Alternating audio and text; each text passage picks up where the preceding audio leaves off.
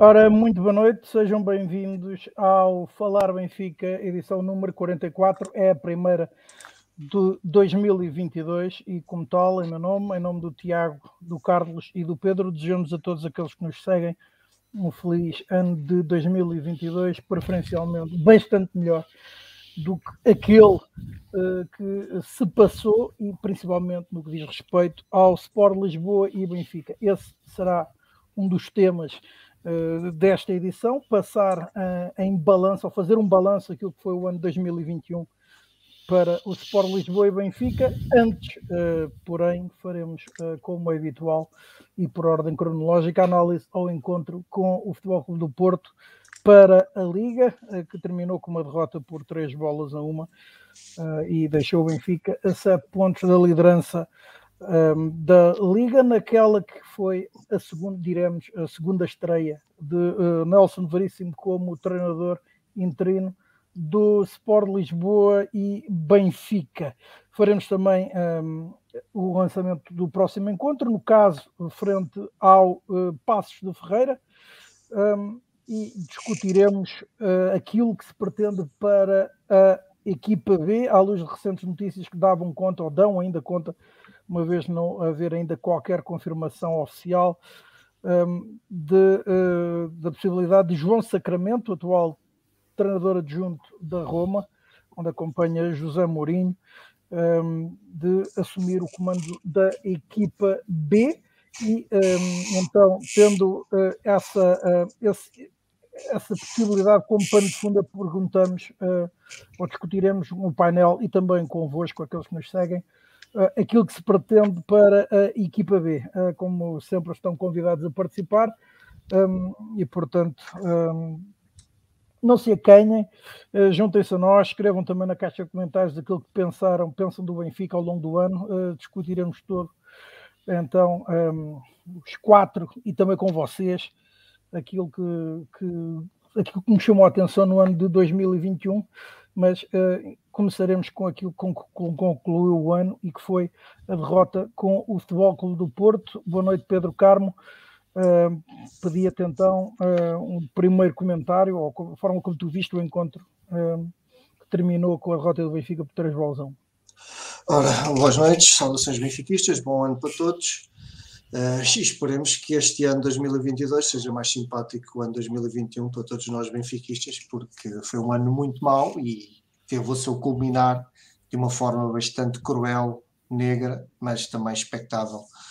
Como disseste bem, foi a segunda estreia de Nélson Veríssimo ao comando da equipa principal do Benfica. E como falámos no programa anterior, era difícil haver grandes mexidas assim, em tão curto espaço de tempo. Havia uma, até pelas ausências que já eram esperadas do plantel, dos jogadores que não podiam estar disponíveis para este jogo. Portanto, havia uma alternativa que o Veríssimo fez, que tinha a ver com a tática da equipa, para mudar para 4-4-2. Isso aconteceu, portanto, isso verificou-se. Pensávamos que podia assim ser e verificou-se, mas que a surpresa de ser o Almeida, o lateral esquerdo, penso que poucos tinham avançado isso, e de facto não deixou de surpreender, tendo em conta que haveria outras opções, como por exemplo o Gil Dias, que podiam jogar. Por causa, foi uma surpresa que teve os seus custos mais à frente durante o jogo, que já lá iremos. O jogo em si não começa mal, para aquilo que tinha sido o jogo anterior, para a taça, para tudo o que se tinha passado, para o estado anímico que aquele plantel, que aquela equipa deve estar. Os primeiros 20 minutos não foram maus, o Benfica não se escondeu, o Benfica não se encolheu. Portanto, acho que o Benfica tentou jogar, a equipa tentou jogar olhos nos olhos, não se intimidou, tentou, mas não conseguiu. E a partir do momento em que sofre o golo, pronto, a equipa quebrou e a partir daí foi difícil dar a volta. O Porto não teve a força que teve no jogo para a taça. Também a ausência do seu grande craque, Luís Dias, também fez alguma moça, mas a verdade foi que foi suficiente para encostar o Benfica, não diria encostar o Benfica às cordas, mas a ser claramente superior ao Benfica. Na segunda parte, quando o Benfica consegue dar um arzinho da sua graça e a pôr-nos a esperar uma reviravolta, ou pelo menos darmos luta e discutirmos o resultado até ao fim, quando o Yaremchuk reduz para 2-1, o André Almeida é expulso. E é aqui que o jogo, pronto, se já estava difícil, tornou-se muito mais difícil. Benfica pouco conseguiu fazer a partir daqui. O Porto controlou o jogo e foi com naturalidade que depois chegou ao gol da tranquilidade. E é este o ponto que onde talvez o Veríssimo terá falhado, porque nós fomos vendo a discutir, a analisar o jogo com amigos benfiquistas, íamos comentando o jogo conforme ia decorrendo.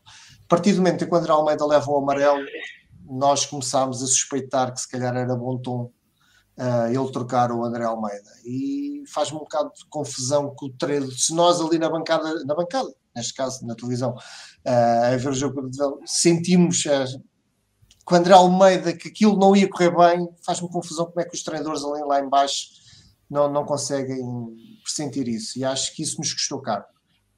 Não só a inclusão do Almeida mais uma vez no 11 titular, que depois teve esta conclusão. E pronto, e o Benfica acaba o jogo com mais uma derrota, mais uma, não diria humilhação, mas mais uma derrota por números pouco simpáticos, que acrescentam um score que temos com o Porto completamente lamentável, isso sim humilhante, não o jogo em si, mas a sequência de derrotas que temos com o Porto, isso sim é humilhante. Eu ouvi dizer que acho que em muitos anos nunca tínhamos perdido 8 vezes seguidas com o Porto, portanto, não sei se é a primeira vez que acontece, mas que há não muito perdemos tempo 8, pá, tem lá calma contigo. Não foram 8, não ganhamos nos últimos 8 jogos. Não ganhamos nos últimos 8. Calma, pronto. É mau, mas não é tão mau. Na época passada foram 2 horrível, empates. Mas pronto. Ok, não ganhamos, vai dar ao mesmo praticamente. E de facto isso sim é humilhante, e pior, a facilidade com que o Porto nos ganha. Isso é uma coisa que me custa imenso. Não só estes 2 jogos, o Porto ganhou fácil. A final da Supertaça, o Porto também nos ganhou fácil, portanto a Taça de Portugal, que fomos à final com o Porto, também foi fácil, quer dizer, isto não pode ser, o Benfica tem que conseguir dar a volta, não prevejo que seja tão rápido, mas acaba por ser esta sequência que é humilhante e não o resultado em si, mas pronto, é um culminar, é um jogo e é uma sequência que demonstra bem como tem sido o Benfica nestes últimos tempos e essencialmente neste último ano, e já lá vamos fazer a análise do ano 2021, mas este jogo é um retrato fiel de tudo o que tem sido, é o culminar de um caminho que esperemos que tenha mesmo terminado aqui, que a partir de agora haja nova vida, apesar de Veríssimo ter que mudar muita coisa, ter que mudar muito mais do que mudou agora, que é perfeitamente compreensível que não tenha mudado muito, mas a partir de agora tem que mudar muita coisa, até mesmo para o Benfica se conseguir. Em conversas com benfiquistas há sempre aquela história de dizermos, pior não vai ficar, portanto a partir de agora pode só melhorar. Não, infelizmente ainda pode piorar, e portanto convém que o Veríssimo e a estrutura lhe dê o apoio suficiente para que ele consiga mudar coisas, e porque o Benfica tem mesmo que mudar muita coisa. Carlos, boa noite. Concordas com isto que o Pedro disse? O Benfica, começando pelo fim, neste caso, o Benfica precisa mesmo mudar muita coisa, e pode ser já tendo obviamente o encontro com o Porto como pano. Sim, antes de mais, boa noite, saudações benfiquistas a todos, e o desejo de um ano de 2022 muito melhor que 2021 do ponto de vista desportivo, e com saudinha para toda a gente, que é o que mais falta faz nesta altura do campeonato. Relativamente pegando naquilo que foi a conclusão do Carmo, certo, o Benfica precisa de mudar muita coisa, precisa de mudar coisas do ponto de vista tático, do ponto de vista técnico, do ponto de vista da entrega, da atitude, da aplicação dos jogadores, mas, mais do que tudo, o que o Benfica precisa de mudar é uma questão de mentalidade e correndo o risco de ser repetitivo para quem nos ouve há mais tempo, há muito, muito tempo que eu digo que estes jogos se ganham muito mais com a cabeça do que com aquilo que se vai fazer do ponto de vista técnico ou tático ou até do ponto de vista físico, daquilo que se faz com as pernas.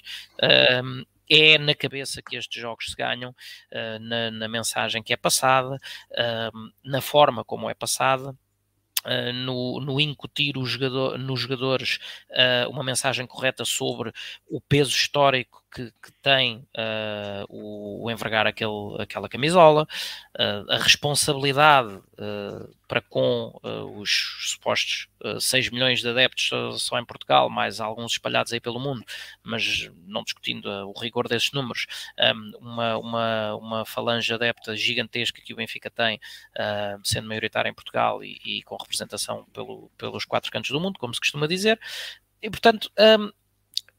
vestir a camisola do Benfica tem que deixar de ser algo que seja encarado de ânimo leve e que se vê muitas vezes nas declarações dos jogadores que mal chegam e muitas vezes quando vêm ou das camadas jovens ou em algumas das aquisições que se fazem nos campeonatos sul-americanos e afins, que mal acabaram de chegar e já estão a dizer que estão muito contentes e muito orgulhosos de envergar o Benfica, a camisola do Benfica, porque pode ser uma grande oportunidade de dar um salto para outro tipo de campeonatos, etc.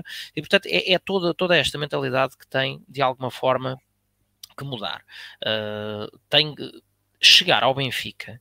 tem que ser considerado por qualquer jogador, venha ele das camadas jovens ou de um campeonato periférico ou o que seja, tem que ser considerado um ponto alto na sua carreira, sempre, e portanto há toda uma mensagem que tem que ser passada desde a base, e que seja consentânea para que esta questão claramente mental que nós temos nos confrontos com os grandes e com especial incidência nos confrontos com o Porto deixe de se verificar.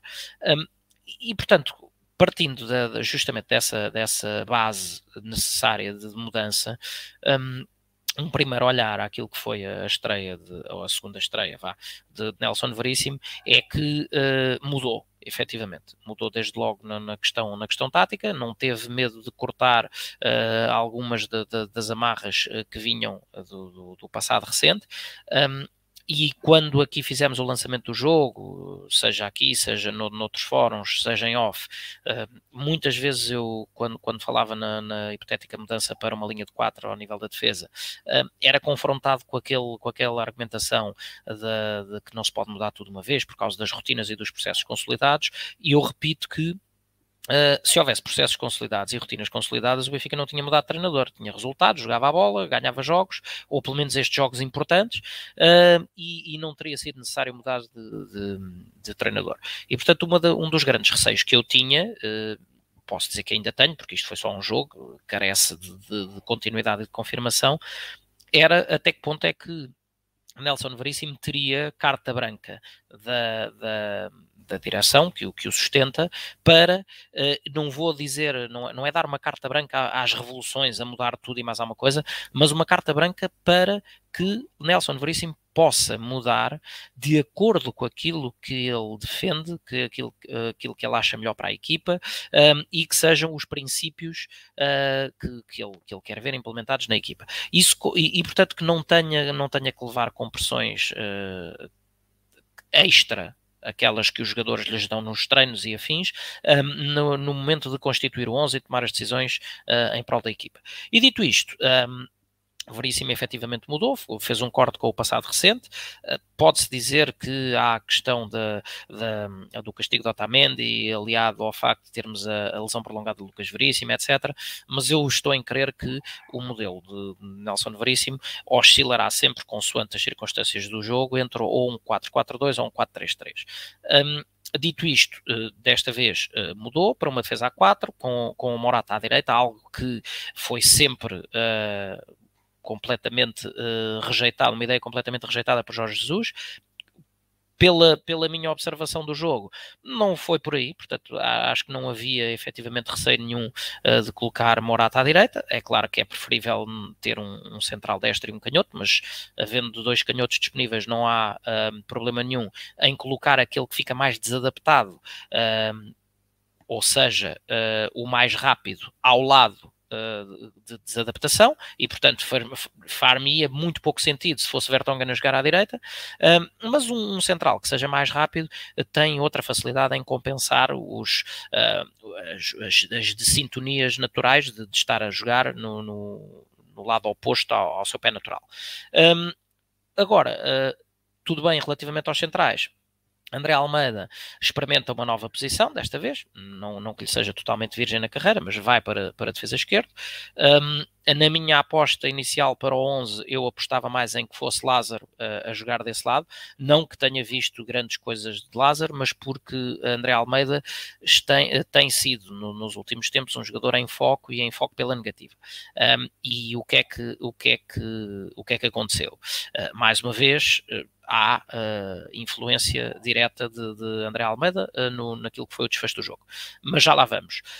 Portanto, dizia eu, Almeida à esquerda, o miolo com apenas dois jogadores, já que nem Everton nem Rafa são jogadores com tendências defensivas.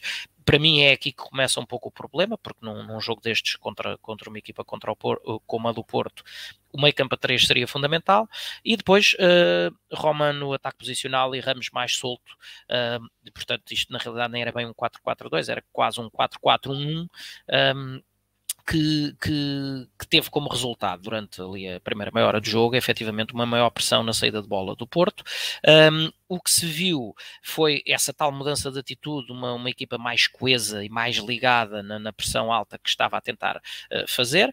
O Porto, obviamente, com mais bola... seria mais ou menos expectável, tendo em conta o contexto que antecedeu o jogo e todo o ambiente à volta da equipa, mas o Benfica também com um ou outro lance perigoso, nomeadamente em transições e em contra-ataque, e portanto temos um bom jogo até ali à meia hora, e em bom rigor, acho que é de elementar justiça que se diga que até esse momento não se terá sentido de sobremaneira as ausências quer de Otamendi, quer de Grimaldo, quer de Darwin. Só que depois temos o lance do golo, que, além da questão da falta ao nível do domínio da bola pelo jogador do Porto, acho que causa-me mais estranheza a passividade que se viu no lance, com uma reposição rápida em que um apanha-bolas tem papel preponderante no lance. A equipa fica mais ou menos parada a ver. No 2-0, logo a seguir, a mesma coisa. Alguns dos traços habituais, que é a Almeida apanhado completamente fora de posição, a marcar com os olhos. E depois João Mário passivo a ver Otávio temporizar a seu belo prazer para fazer um cruzamento, que, diga-se, é bom da verdade, que lhe saiu perfeito. PP a antecipar-se facilmente a uma defesa que é obviamente apanhada em contrapé pela procura da profundidade.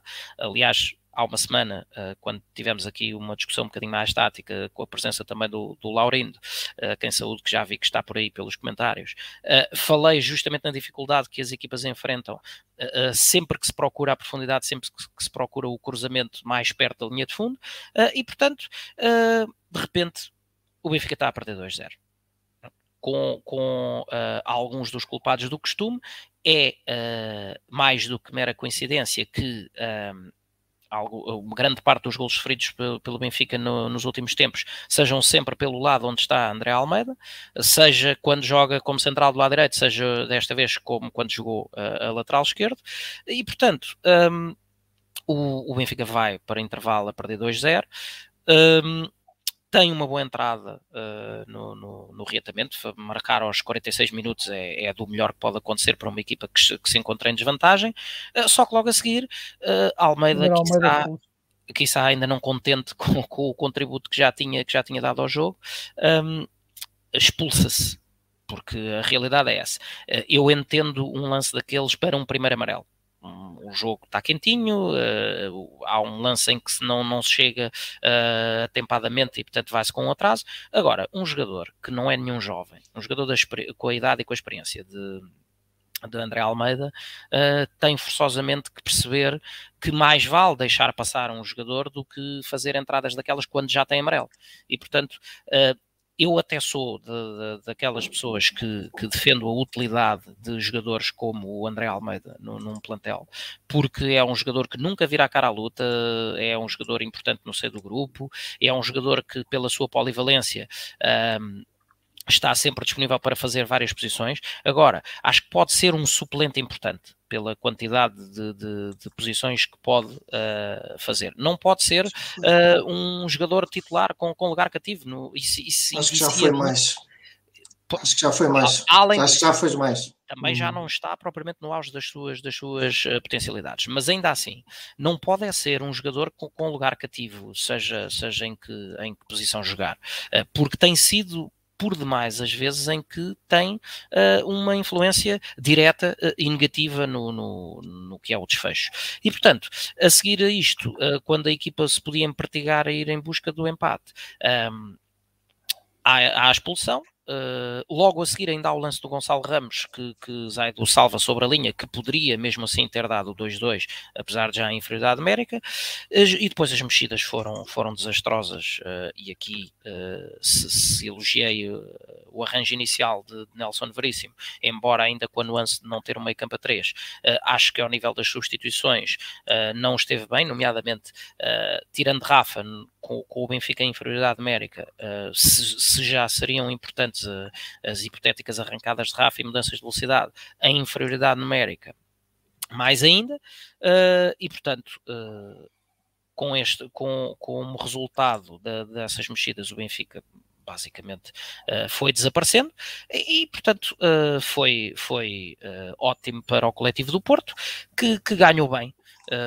E num jogo em que Nélson Veríssimo tinha pouco ou nada a perder, lá está, acho que não esteve mal no 11 inicial, exceção feita à questão de André Almeida, esteve mal nas substituições, portanto no cômputo geral nem bem nem mal, apesar de poder servir como atenuante o facto de poder-se dizer que se desorientou com a inferioridade numérica, o que seja, o que é certo é que o Benfica, lá está, acabou por igualar alguns índices, ou perto disso, com o Porto no que foi a totalidade do jogo. O Benfica termina com mais posse, com 52%.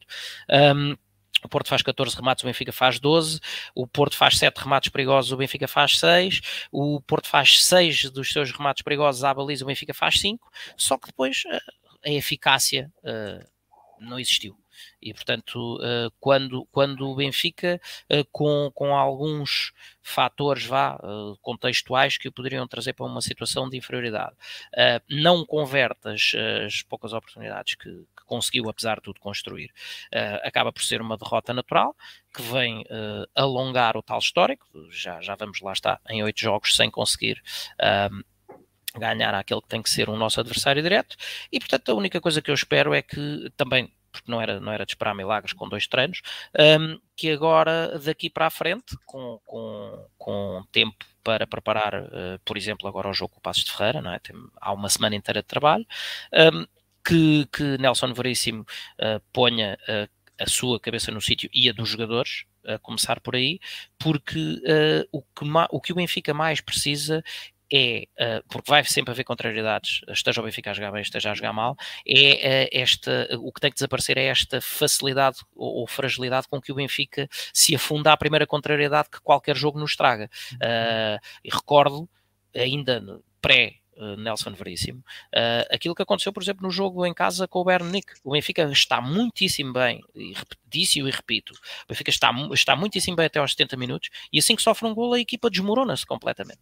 E é isto, esta fragilidade mental que a equipa do Benfica exibe há muito tempo a esta parte, e que tem que ser, se eu tivesse que dar uma lista de tarefas a Nélson Veríssimo, essa é claramente a primeira grande alteração que tem que se fazer, conseguir trazer consistência mental à equipa. O resto, que também há muitíssimo para fazer, virá a seguir, mas temos tempo para falar aí sobre os outros temas. Ora, Tiago, boa noite. Pedia-te então, já agora, ver se concordas com o que disse, ou que disseram o Pedro e o Carlos, e para ti, lance uma pergunta. Estava aqui a ouvir o Carlos a falar sobre a presença de André Almeida na equipa. Ou seja, o Nélson Veríssimo sabe quem é André Almeida, conhece André Almeida, sabe as posições que ele joga, o que faz, aquilo que é capaz de fazer, sabe que ele está de momento em má forma. E faço a pergunta a ti, não o fiz ao Carlos, não ao Pedro, porque é que mantém André Almeida a jogar? Está a jogar neste momento por decreto, porque o Benfica mudou de treinador e André Almeida continua a jogar, sendo que nos últimos jogos, sob as ordens de Jorge Jesus, já havia sido abaixo do nível que, apesar de tudo, nós sabemos que ele tem, ou do nível que esperamos que ele tenha. Boa noite a todos.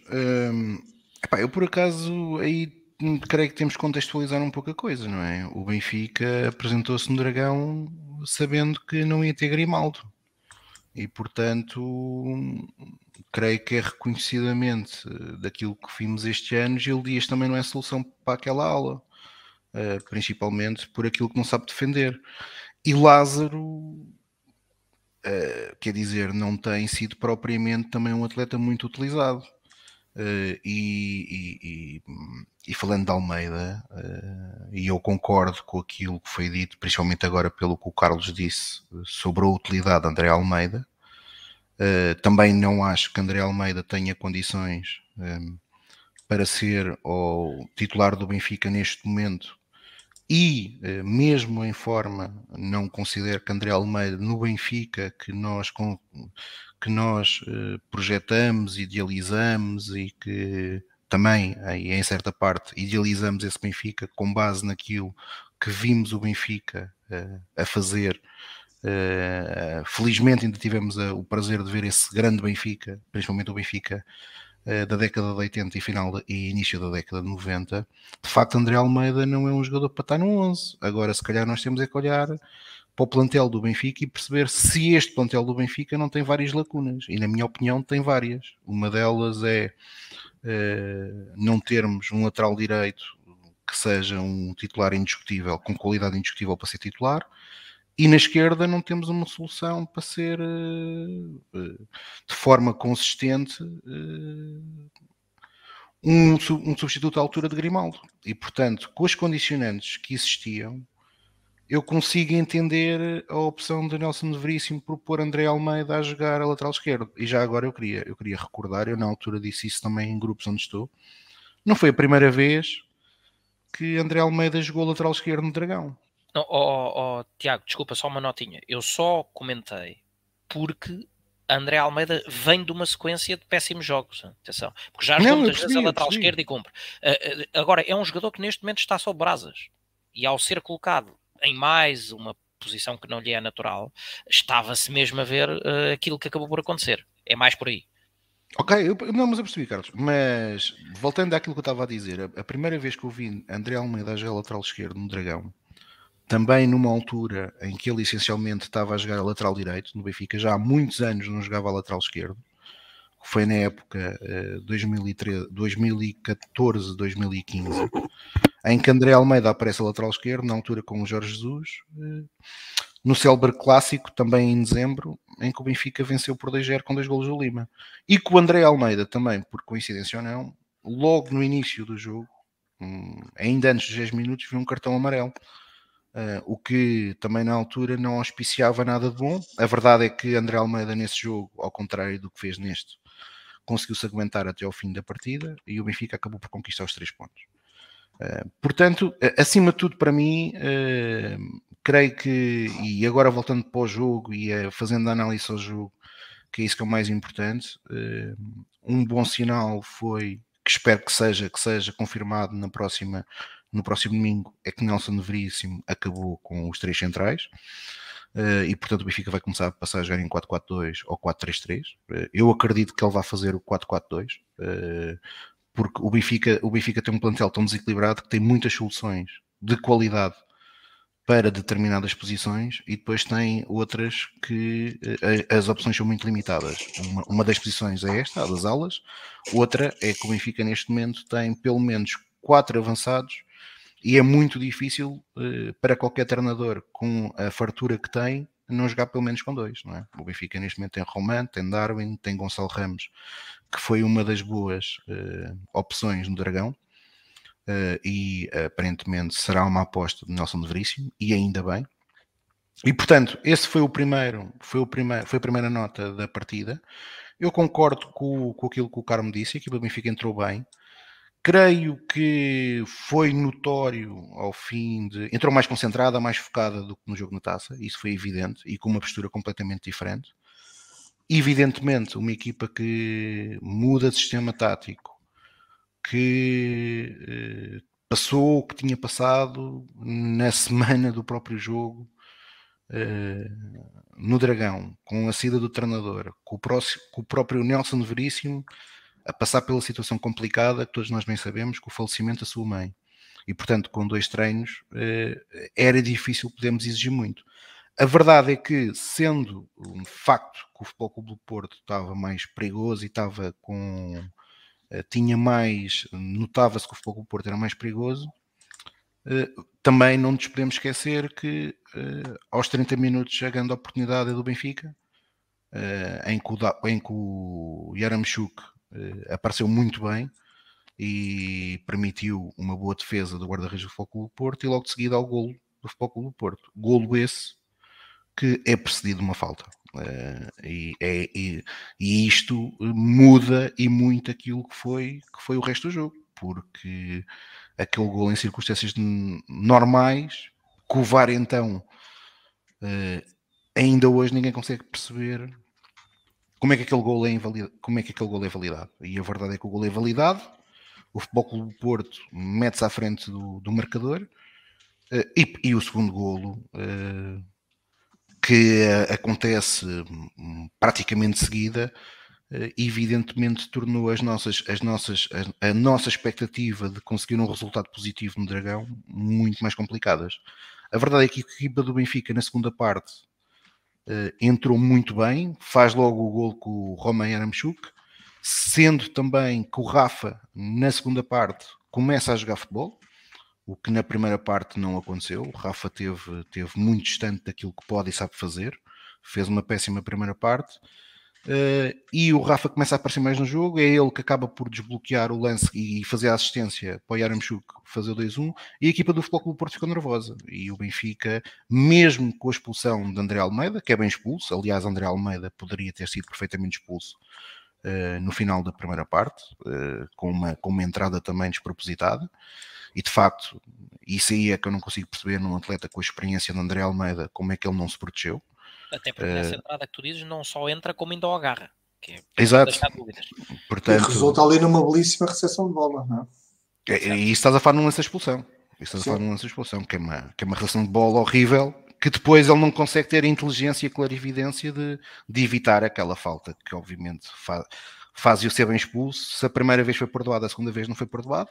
A verdade é que a equipa do Benfica, mesmo com 10, continuou a ser perigosa, continuou a estar por cima do jogo, e o Futebol Clube do Porto, de facto, sentiu ali algumas dificuldades e não lidou bem, ao contrário daquilo que aconteceu no jogo da Taça de Portugal, em que o Futebol Clube do Porto dominou o jogo do primeiro ao último minuto.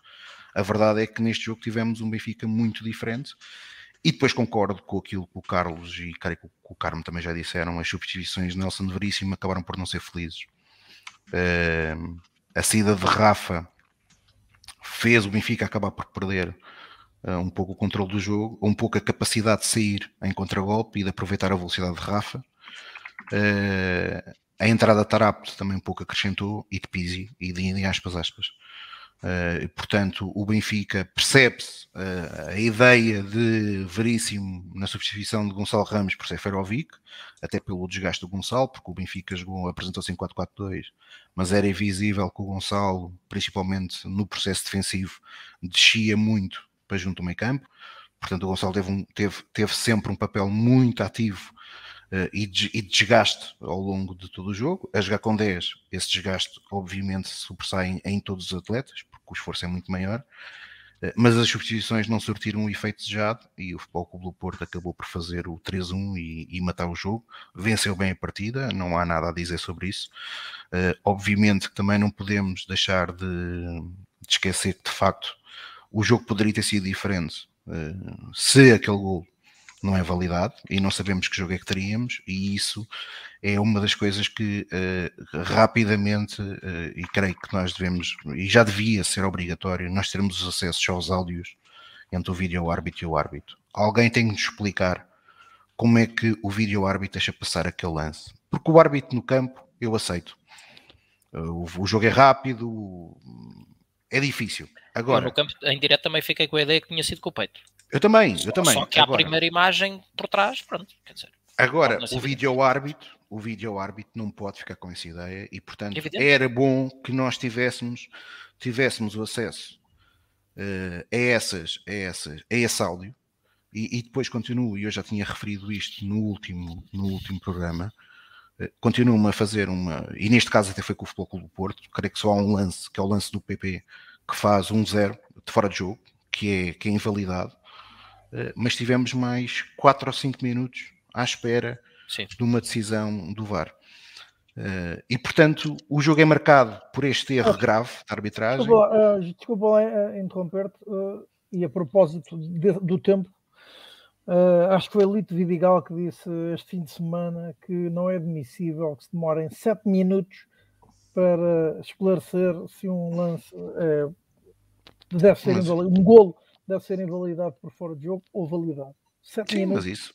Mas isso parece-me evidente, não é? Quer dizer, já estamos aqui fartos de discutir isso, mesmo no último programa, como eu dizia, nós falávamos isso. Mata o jogo, quer dizer, o jogo na Taça de Portugal, existiram 3 lances em que isso aconteceu, 2 de golos invalidados ao Sport Lisboa Benfica e 1 ao Futebol Clube do Porto, em que, em média, perderam-se 4 minutos de jogo.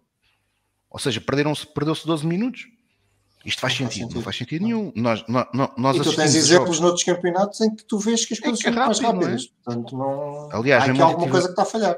Mesmo ontem estive a assistir ao United do Wolverhampton, e existe um lance que de facto até é claríssimo, do Ronaldo, que ele acaba por marcar, mas foi evidente, quer dizer, não houve cá 10 minutos de espera, nem 2, nem 2 minutos houve. Eu acho que indicação... coisa de um minuto e o VAR dá a sua sentença. Eu acho que a indicação é que eles não podem demorar mais de um minuto a decidir se um lance deve ser validado. Sim, mas aqui ainda estamos a falar, por exemplo. Mas aqui estamos a falar de uma coisa pior. Supostamente nós estamos a falar de linhas, estamos a falar de tecnologia. Portanto, a partir do momento que as linhas são criadas, a tecnologia obviamente que não é infalível, mas a tecnologia existe para facilitar os humanos e para ser o mais precisa possível. Portanto, as duas uma, se a tecnologia que está a ser utilizada não é assim tão precisa, então se calhar não faz sentido estarmos a utilizá-la para fazer a validação deste tipo de lances. E confiamos nos fiscais de linha, e que, diga-se de passagem, até a maior parte dos casos, até têm, maioritariamente, até acabam por acertar nas decisões, mas mais vale confiar nisso. Agora, matar um jogo em 10 ou 15 minutos é que não faz sentido nenhum. Depois, esta partida fica marcada por aquilo que também foi público, que foi o abraço entre Jorge Nuno Pinto da Costa e Rui Costa. E eu consigo entender que o presidente Rui Costa conheça Pinto da Costa como atleta e que, acima de tudo, se tenha habituado a conviver com Pinto da Costa enquanto jogador da Seleção Nacional. A verdade é que Rui Costa tem que perceber que hoje é presidente do Sport de Lisboa e Benfica. Hoje a função do Rui Costa é de presidente do Sport de Lisboa e Benfica. E o Sport de Lisboa e Benfica tem um corte de relações com o Futebol Clube do Porto faz décadas. E esse corte de relações com o Futebol Clube do Porto é devido a Jorge Nuno Pinto da Costa, porque o Sport Lisboa Benfica historicamente tinha boas relações com o Futebol Clube do Porto, e a partir do momento da presidência de Jorge Nuno Pinto da Costa e após a presidência de Fernando Martins, claramente existiu um alvo de Jorge Nuno Pinto da Costa, um alvo que é um alvo estratégico e com um fim e um objetivo desportivo, que é transformar o Futebol Clube do Porto no primeiro clube nacional a nível de títulos conquistados. E os dirigentes do Sporting do Benfica demoraram muito tempo a perceber que esse objetivo, que é legítimo, atenção, é legítimo, como nós queremos ser, queremos ser o melhor clube nacional, é natural que os outros também tenham essa ambição. O que não é legítimo é ter valido tudo. E quando eu falo em valido tudo, falo em fazer tudo o que seja lícito e ilícito para alcançar esse fim. E, portanto, custa muito, creio eu que é uma facada muito grande para muitos benfiquistas, principalmente aqueles que frequentemente vão ao Estádio do Dragão e sabem o que se passa lá. É muito triste aquela imagem e, acima de tudo, até porque isto, eu acredito pouco em coincidências. E a verdade é que o clube, que no seu canal de comunicação, o Porto Canal, durante os últimos anos, fez uma campanha odiosa contra o Sport Lisboa Benfica, truncando informação que foi, e vou dizer isto com alguma calma para todos me ouvirem, roubada. Informação que foi roubada do Sport Lisboa Benfica e que durante meses e anos andaram a divulgar essa informação, e agora também vou dizer pausadamente, truncada, e isso foi provado em tribunal, e o Futebol Clube do Porto e os responsáveis da Porto Canal foram condenados por isso. A informação foi truncada, ou seja, foi alterada propositadamente para fazer passar uma mensagem que não existia, dando, obviamente, ou tentando passar para a opinião pública uma ideia que o Sport Lisboa Benfica utilizava práticas que eram e que foram durante décadas utilizadas recorrentemente por Jorge Pinto da Costa, e as escutas ainda estão aí, e essas aí não foram truncadas. Nós ouvimos tudo, nós ouvimos como é que os árbitros iam pedir encontros, iam a casa de Jorge Pinto da Costa. E, portanto, o canal que fez isto no ano passado teve direito a bar aberto no Estádio da Luz para fazer uma reportagem com Jorge Nuno Pinto da Costa no estádio do Sport Lisboa Benfica. Rui Costa, na altura, disse posteriormente que ele não o teria feito, e, portanto, mas que não teve conhecimento. Portanto, Rui Costa não teve conhecimento. Rui Costa, que está há 13 anos na SAD do Benfica, mas nós sabemos que nunca viu, nem esteve presente, porque caso contrário as coisas seriam diferentes.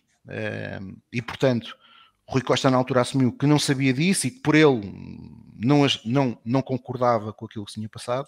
A verdade é que agora, no Estádio do Dragão, não se importou de ser fotografado aos abraços a Jorge Nuno Pinto da Costa. E se há estádio, que eu considero que era forçoso o número 1 do Sport Lisboa Benfica estar junto aos jogadores, é no Estádio do Dragão.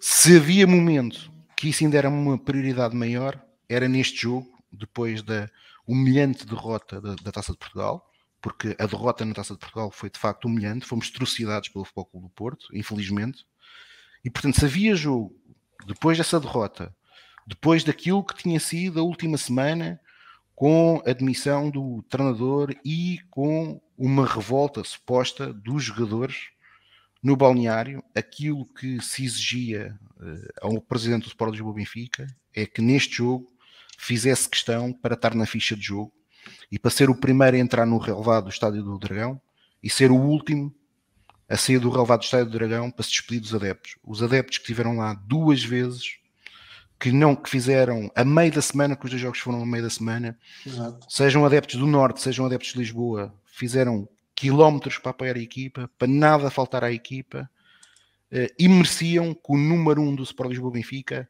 desse a cara ali perante eles. Obviamente o Rui Costa já não joga a bola, é evidente que não é ele que dá pontapés na bola, mas se durante a campanha ele retirou para si os méritos daquele bom início de campanha desportiva, agora também deve ter a frontalidade e a coragem de assumir aquilo que está a correr menos mal como responsável número 1 do Sport Lisboa Benfica. E ali era o momento do Rui Costa assumir isso, estando ao lado dos jogadores, estando essencialmente ao lado dos adeptos, que esses efetivamente ganham o Benfica, não ganham o Benfica, nunca falham ao Sport Lisboa Benfica, porque estão lá sempre.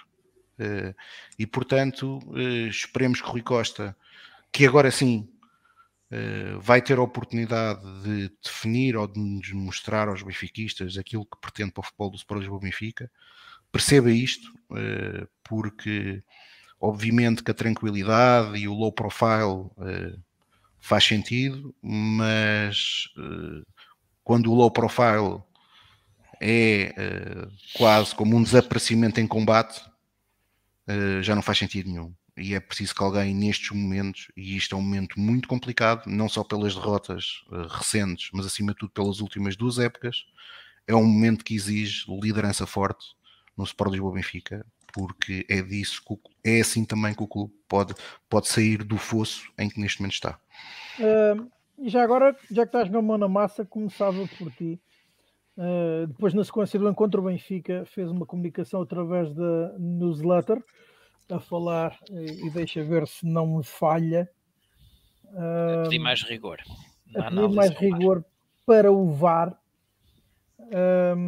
e pergunto, começo por perguntar-te a ti, se mais exigência no VAR, é este o termo, o que é que tens a apontar a este comunicado, se há alguma coisa, se o Benfica devia ter tomado mesmo um comunicado, não na forma de newsletter, e se os responsáveis do Benfica, começando na sala de imprensa, eventualmente pelo treinador e passando depois para chegar ao presidente, deviam ter entrevido e ter e dar ao caso, que foi neste caso a validação de um golo do Futebol Clube do Porto, dar então a importância que boa parte dos adeptos exigiram.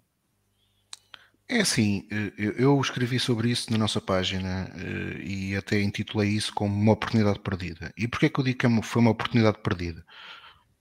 Porque é assim, reclamar e dizer que houve uma má decisão, qualquer um de nós consegue fazer. A verdade é que o Sport Lisboa-Benfica, nós temos aqui duas hipóteses. Uma, que é fazer o que os nossos adversários fazem, e portanto é tentar condicionar antes do evento ocorrer, e o Futebol Clube do Porto, recorde-se que no dia do jogo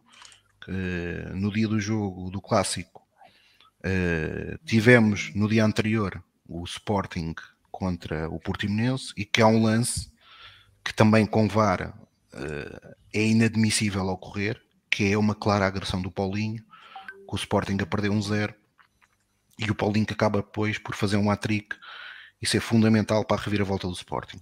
Ou seja, o Sporting jogaria com menos um a segunda parte, a perder 1-0, provavelmente até poderia ganhar um jogo, mas provavelmente não seria tão fácil como foi, e uma coisa era certa, o Paulinho não marcaria os 3 golos. A verdade é que o Futebol Clube do Porto no dia a seguir falou logo, ou seja, condicionou e marcou a sua posição. O Benfica, mais uma vez, fez-se de morto. E fala quando? Fala quando é prejudicado. E, portanto, se é para falar quando é prejudicado, então convém apontar soluções. E era isso que eu gostava de ver o Benfica fazer. Eu gostava que o Benfica comunicasse diretamente com a Federação e com a Liga e dissesse o porquê dos áudios não estarem disponíveis. O porquê da demora na validação de golos de fora de jogo.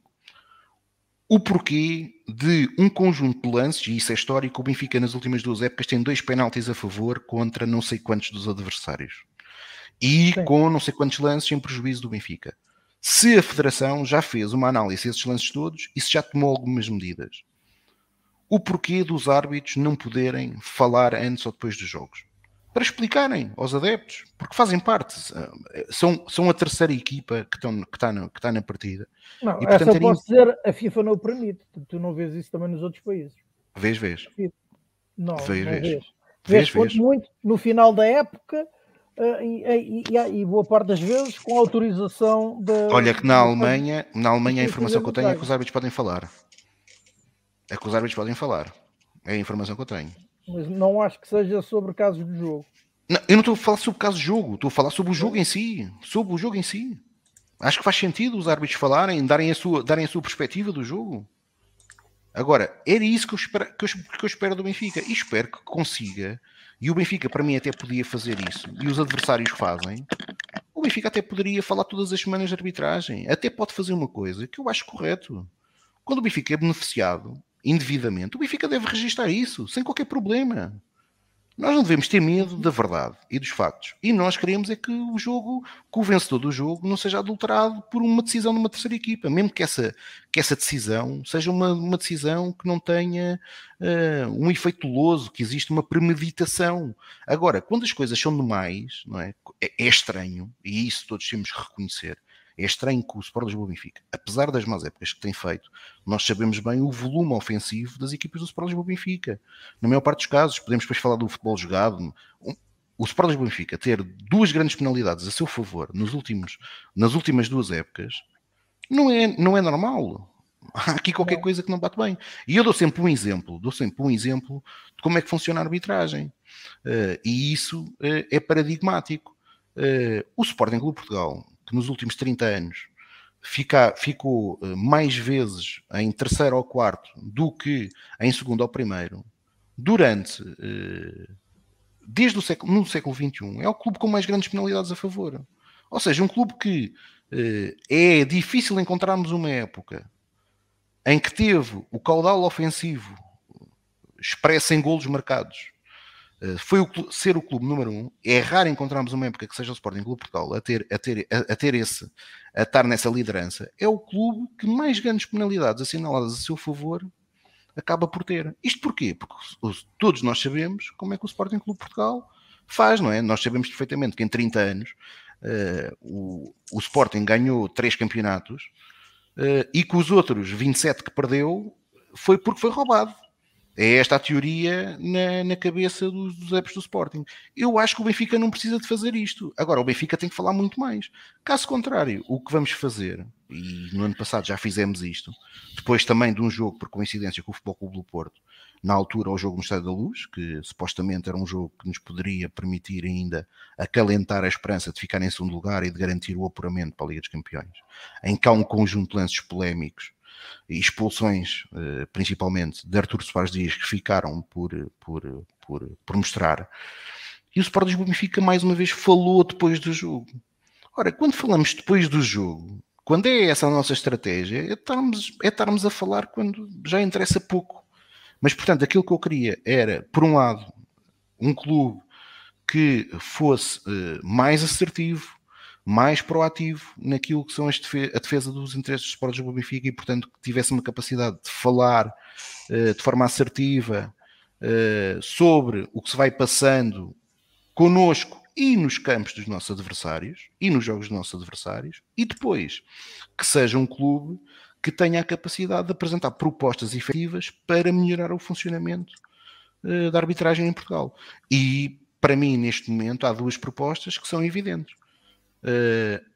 Termos acesso ao áudio entre o vídeo-árbitro e o árbitro da partida é essencial. Essencial. Nós temos que perceber. Eu gostava muito de perceber o que é que aquele vídeo-árbitro, creio que foi Tiago Martins ou João Pinheiro, não sei, sim, disse Martins a Hugo Miguel. Eu gostava de perceber. Acho que nós precisávamos saber isto. Porquê? Porque aqui até estamos a discutir só uma coisa, não estamos, mais uma vez, não estamos a discutir aqui dolo ou propositado, mas estamos aqui, por exemplo, pura e simplesmente, a ver se é um árbitro competente ou não. Porque alguém que está a ver uma televisão e não consegue ver aquele lance, será que terá capacidade para arbitrar no relevado? Para mim, não. E depois, validar mais uma vez a história dos fora de jogo. Não podemos confiar numa tecnologia se ela não é fiável. E se a tecnologia não é fiável, então não faz sentido estar a utilizá-la. Ora, Pedro, que opinião tiveste então depois da newsletter do Benfica? E aí eu vou aqui um dado falado por, ou neste caso escrito por um dos nossos seguidores, que deixa-me a ver se eu recupero o comentário, está aqui. O Miguel Sá escreveu: o comunicado perdeu a força, que neste caso a newsletter, perdeu a força toda quando assinalaram o número de jogos de André Almeida com a camisola do Benfica. Pois, de facto, é daquelas coisas. No meio desta semana de tanto turbilhão, fazemos menção aos jogos do André Almeida. Pronto, nós estamos, é assim, estamos nesta fase em que tudo também nos parece mal, não é? Como, portanto, está tudo tão mal que temos pouca tolerância para este tipo de coisinhas, porque pronto, no fundo também não teria assim tanta importância, mas era desnecessário. A newsletter, não, este tipo de coisas não pode ser feita através de uma newsletter, tem que ser, como tu disseste quando lançaste o tema, tem que ser num comunicado da direção, um comunicado a sério.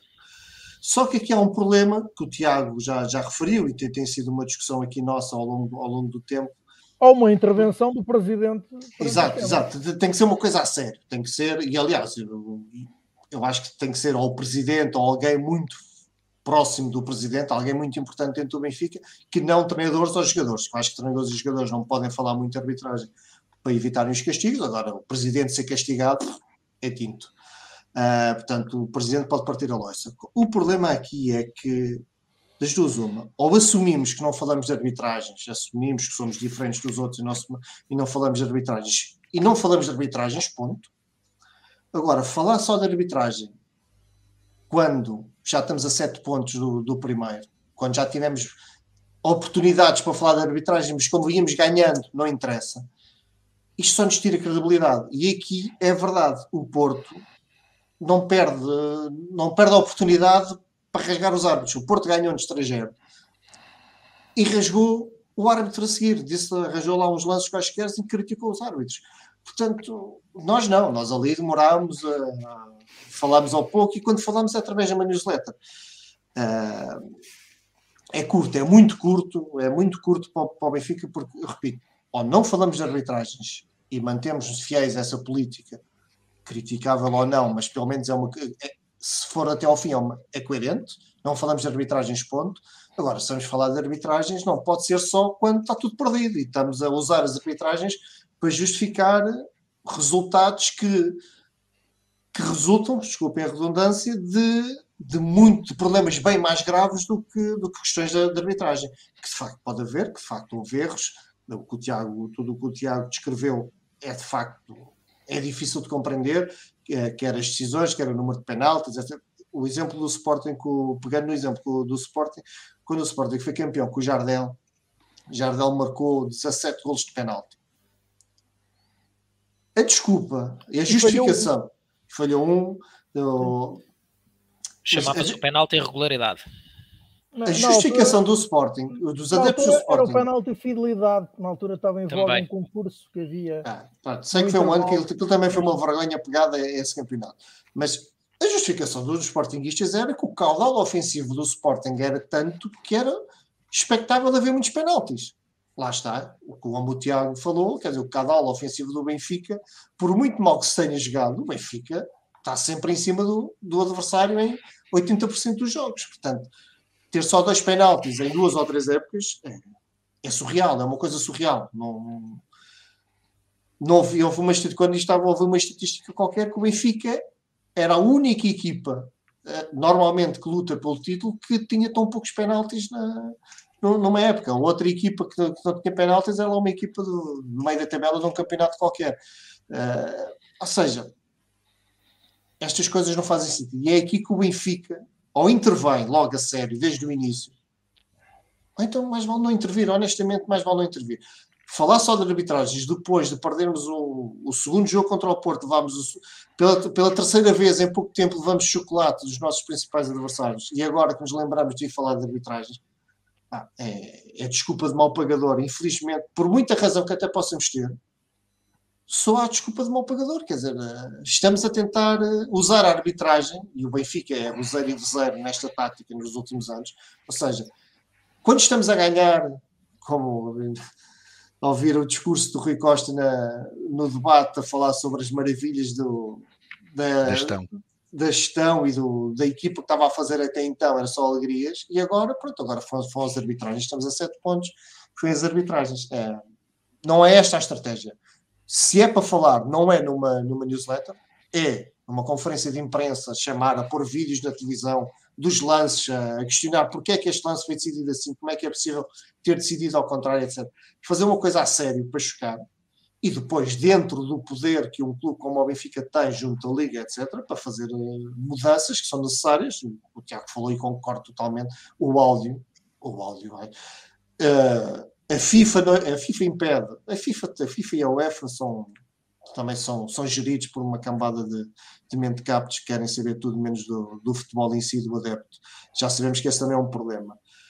E, portanto, a FIFA terá as suas regras e não sei até que ponto qual é a liberdade que os clubes têm para poder decidir e as ligas internas para decidir certas coisas. Mas parece que a questão do áudio é possível. Não há à vontade. Porque eu concordo muito bem que da mesma forma que os jogadores e os treinadores têm a flash interview depois do jogo, acho que fazia todo sentido os árbitros também se justificarem perante os adeptos.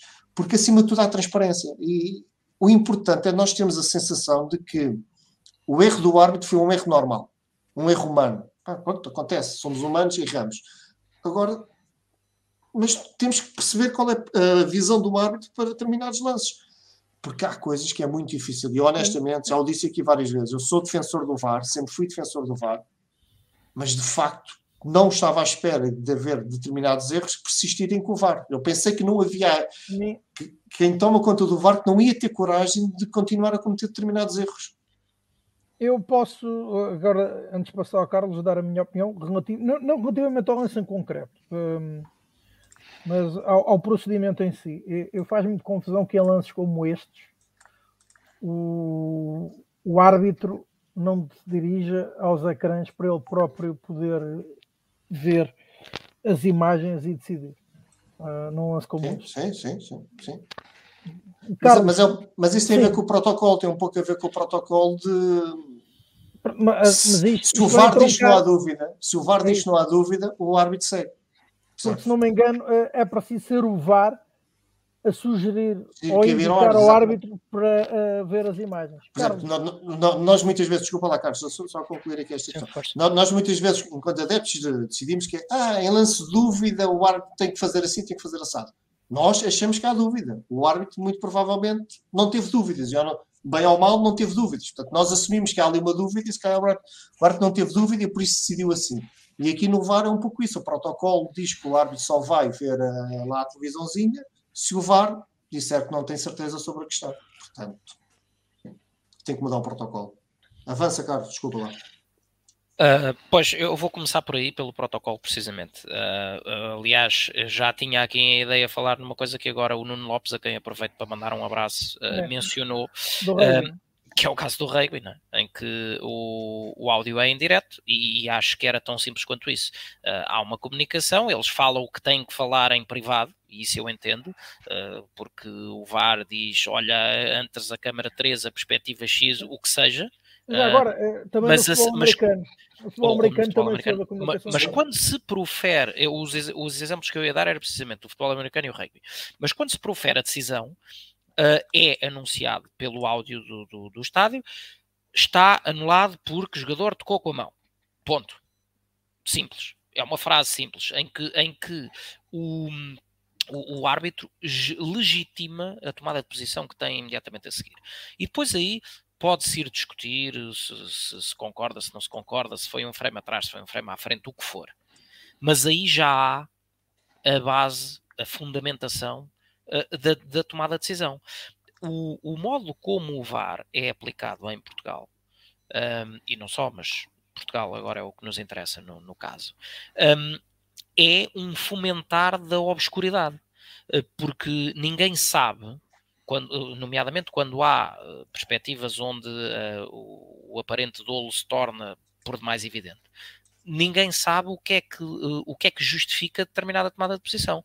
E eu daria perfeitamente o braço a torcer se, de repente, o árbitro viesse dizer, não, que tinha e vou inventar agora, tinha validade porque a bola tocava na mão por um ressalto qualquer, incontrolável, à queima-roupa, o que fosse.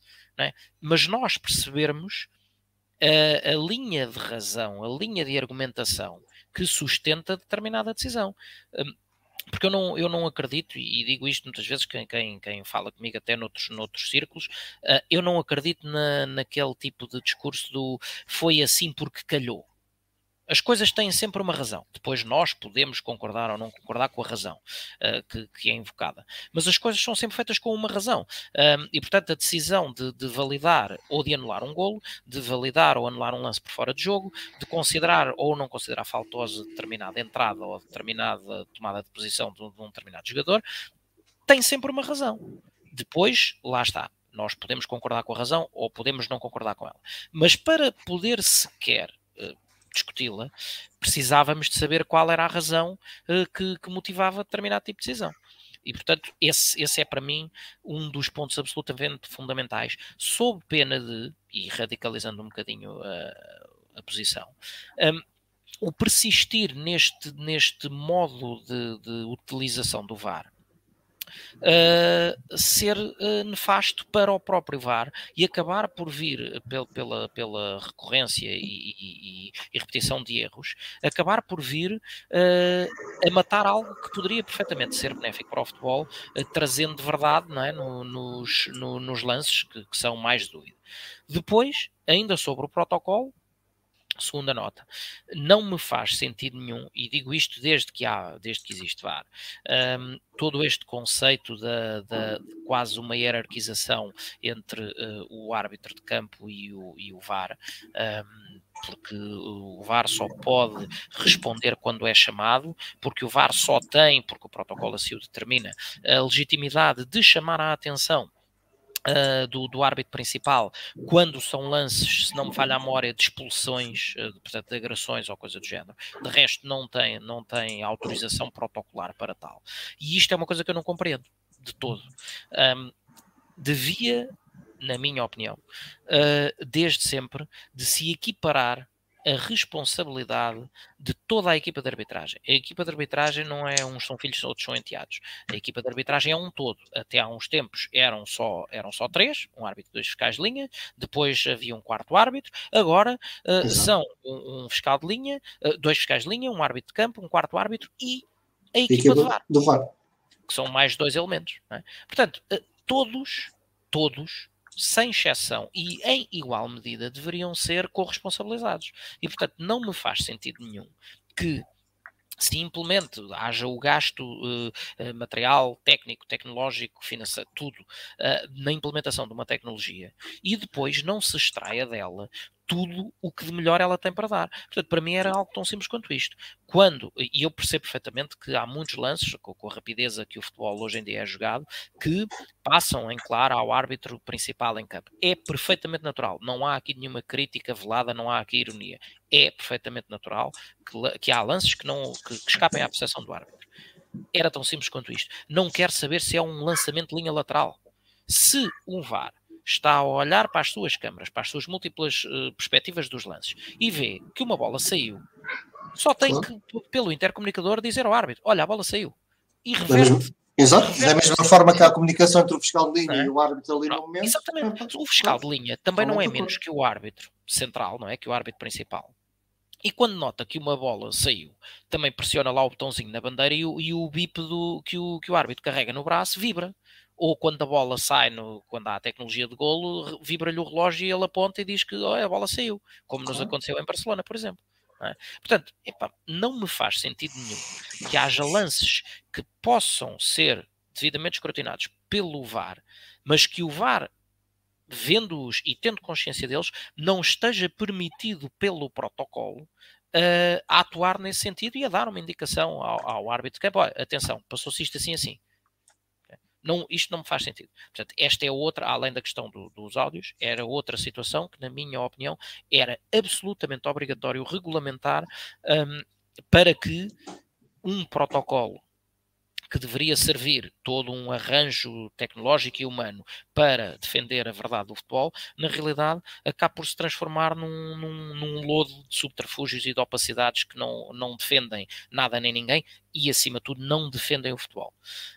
E depois, fechando os pontos, e indo àquilo que tinha sido a tua pergunta inicial, Rui, sobre a questão da newsletter. Bom, eu pessoalmente acho que está tudo perfeito na newsletter, sinceramente. Não choca ninguém, não me choca a referência do André Almeida, não acho que tire ou acrescente poder à newsletter, e por uma razão muito simples. E vou dizer o que já disse aqui há umas 10 edições ou coisa parecida. A newsletter não serve para rigorosamente nada, exceto a condução da narrativa interna. Porque a newsletter só vai para benfiquistas. A newsletter tem como público-alvo apenas e só os benfiquistas. Portanto, se alguém tem a mais pequena dúvida... mas surge na comunicação social. Não serve para rigorosamente nada, Rui.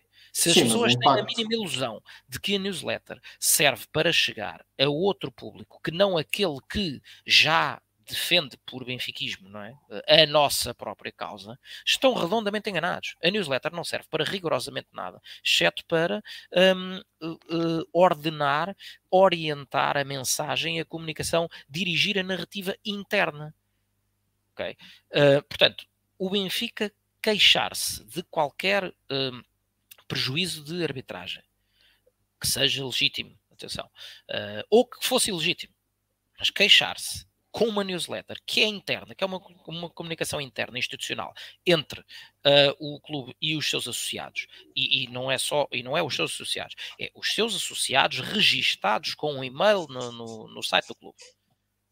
Portanto, isto vale rigorosamente zero, vale bola. É só serve para tirar areia para os olhos.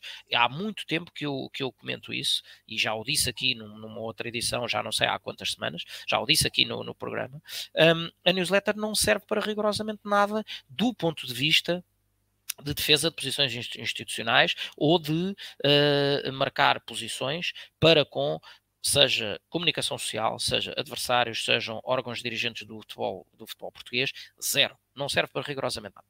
E, portanto, fecho o ciclo exatamente com a mesma ideia que o Tiago já tinha aventado no início e que eu também já o tinha feito por diversas vezes, em que demos aqui aquele exemplo muito feliz ou infeliz no resultado final, mas muito feliz nas incidências, pela proximidade que me dei entre os eventos, que foi o Hockey em Patins do ano passado, em que o Benfica tem 2 jogos em que é vergonhosamente prejudicado e, apesar disso, os vence, e estava aí o momento certo para falar de arbitragens. No futebol isso também já aconteceu. Jogos em que o Benfica até venceu, tendo-lhe sido escamoteados penaltis, expulsões, o que seja. Esse é que é o momento para falar. E não me cansarei de repetir isso enquanto tiver oportunidade em fóruns destes, seja o que for. Não é quando se perde que se fala de arbitragem, ou melhor, não é só quando se perde que se fala de arbitragens. Porque quando o Benfica, optando por falar em arbitragens exclusivamente quando perde, ou quando é amplamente prejudicado, perde toda a credibilidade. E perde. Não é? Perde toda a credibilidade, porque depois soa apenas ao choradinho, como tantas vezes ouvimos falar, o choradinho dos calimeros e tal, e a narrativa do desgraçadinho. Não. O Benfica tem que, sem medos, sem reservas, falar de arbitragens, mesmo quando ganha, se é prejudicado.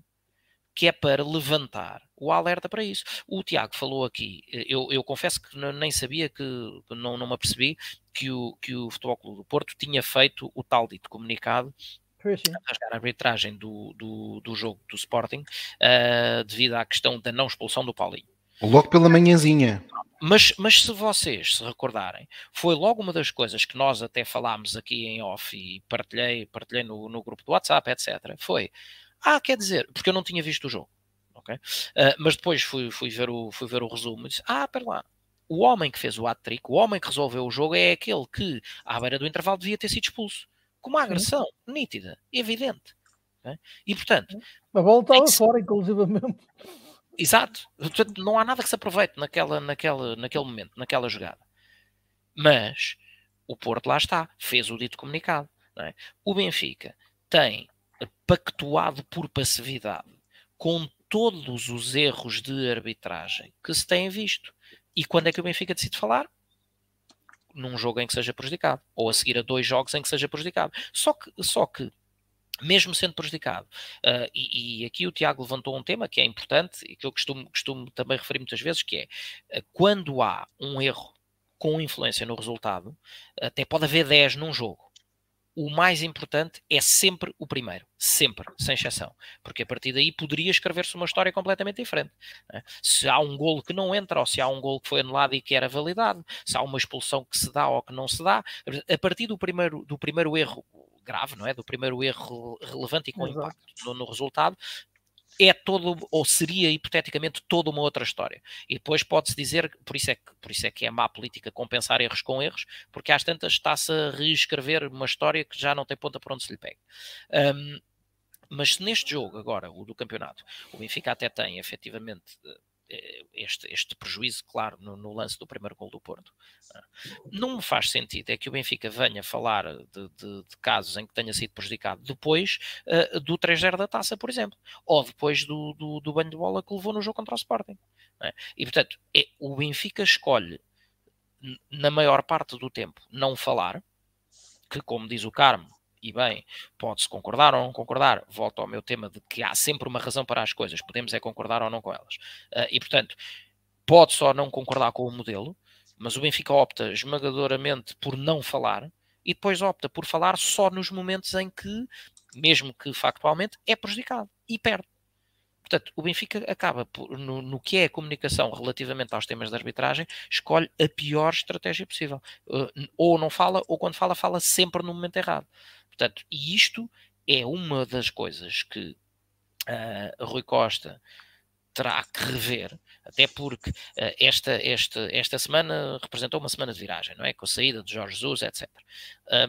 A partir de agora, diria eu, é que vai começar a sério, sem grandes margens para todo o clima de tolerância e de concórdia que se viveu nos últimos meses.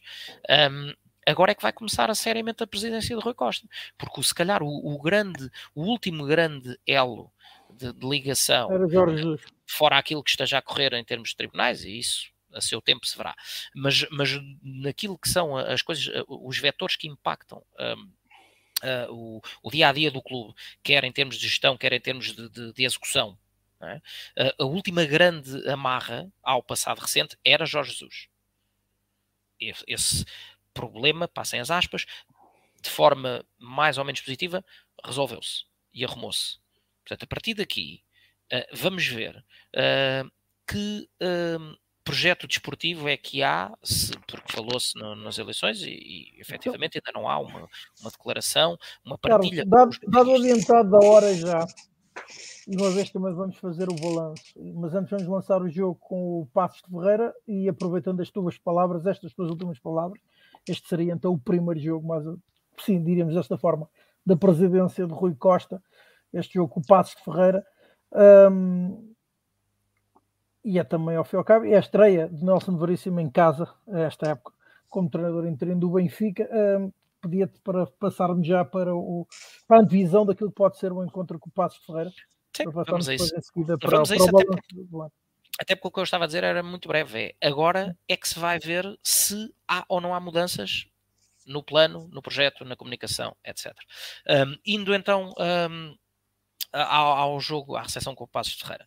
Bom, antes de mais, e ao que li, temos o primeiro jogo, Nélson Veríssimo em casa, temos o primeiro jogo totalmente liberto de digamos assim, das amarras de um passado recente, porque há uma semana inteira de trabalho e convenhamos, com todo o devido respeito que o Paços de Ferreira merece, é diferente jogar com o Paços de Ferreira em casa do que ir ao Dragão ou ir ao Alvalade, ou mesmo até na Luz, receber o Porto, ou receber o Braga, ou receber o Sporting, e portanto... antevê-se um jogo no plano teórico, atenção, nunca menosprezando o adversário, mas um jogo que no plano teórico não é dos mais difíceis e onde, portanto, há margem para que uma semana de trabalho já possa apresentar alguma consolidação de rotinas, de processos e pretende-se, consequentemente, de resultados. E, portanto, estou em crer que, antes de mais... Nélson Veríssimo vai voltar ao 4-4-2. Não vejo que com o Paços de Ferreira seja jogo para a tal ou que haja a necessidade da tal aposta num 4-3-3 e portanto creio que o modelo será o 4-4-2. Ao que li, já temos os jogadores que estavam... Otamendi era uma questão de castigo, está de volta. Grimaldo, recuperado da Covid-19, ao que parece esteve assintomático e manteve a forma física, portanto, estará de volta também, e Darwin, ao que parece, foi mais um susto que outra coisa, estará também disponível, apesar de ter sido pai, e portanto se calhar vai gozar uns dias, não sei, mas seja como for, estaremos à partida na presença de um Benfica, teoricamente, na sua máxima força. E, portanto, espero, obviamente, que Nélson Veríssimo dê continuidade àquilo que são as suas ideias, não é ao que fez ou deixou de fazer no jogo do Dragão, mas àquilo que são as suas ideias, e se é a aposta no 4-4-2, espero sinceramente que jogadores como Paulo Bernardo, por exemplo, possam ter mais oportunidades, até porque João Mário está num momento de forma de muito menor fulgor, também investigado, já falámos muito sobre isso, não é jogador de fazer 90 minutos durante uma época inteira, e no Benfica tem feito muitas vezes, portanto se calhar precisa de ser melhor gerida a sua condição. E teremos, portanto, a artilharia pesada toda disponível, não é? Porque temos Darwin, temos Yaremchuk, temos Seferovic e Gonçalo Ramos, portanto, material por onde escolher não faltará a Nélson Veríssimo.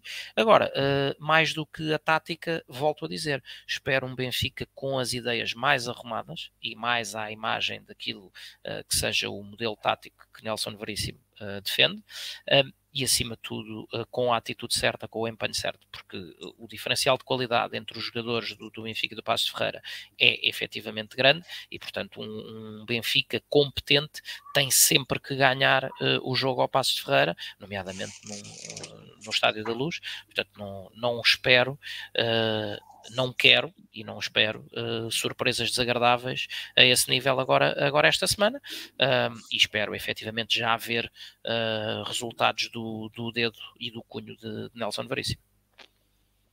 Pedro, tu agora o que é que te esperas para o encontro com o Papo? Sim, não há muito mais a acrescentar, o Carlos detalhou muito bem a questão, que será o jogo em que, apesar de ser só uma semana de treinos, já é mais qualquer coisa, portanto já houve tempo para o Veríssimo fazer algumas alterações, a tentar pôr algumas das suas ideias nos treinos e na equipe.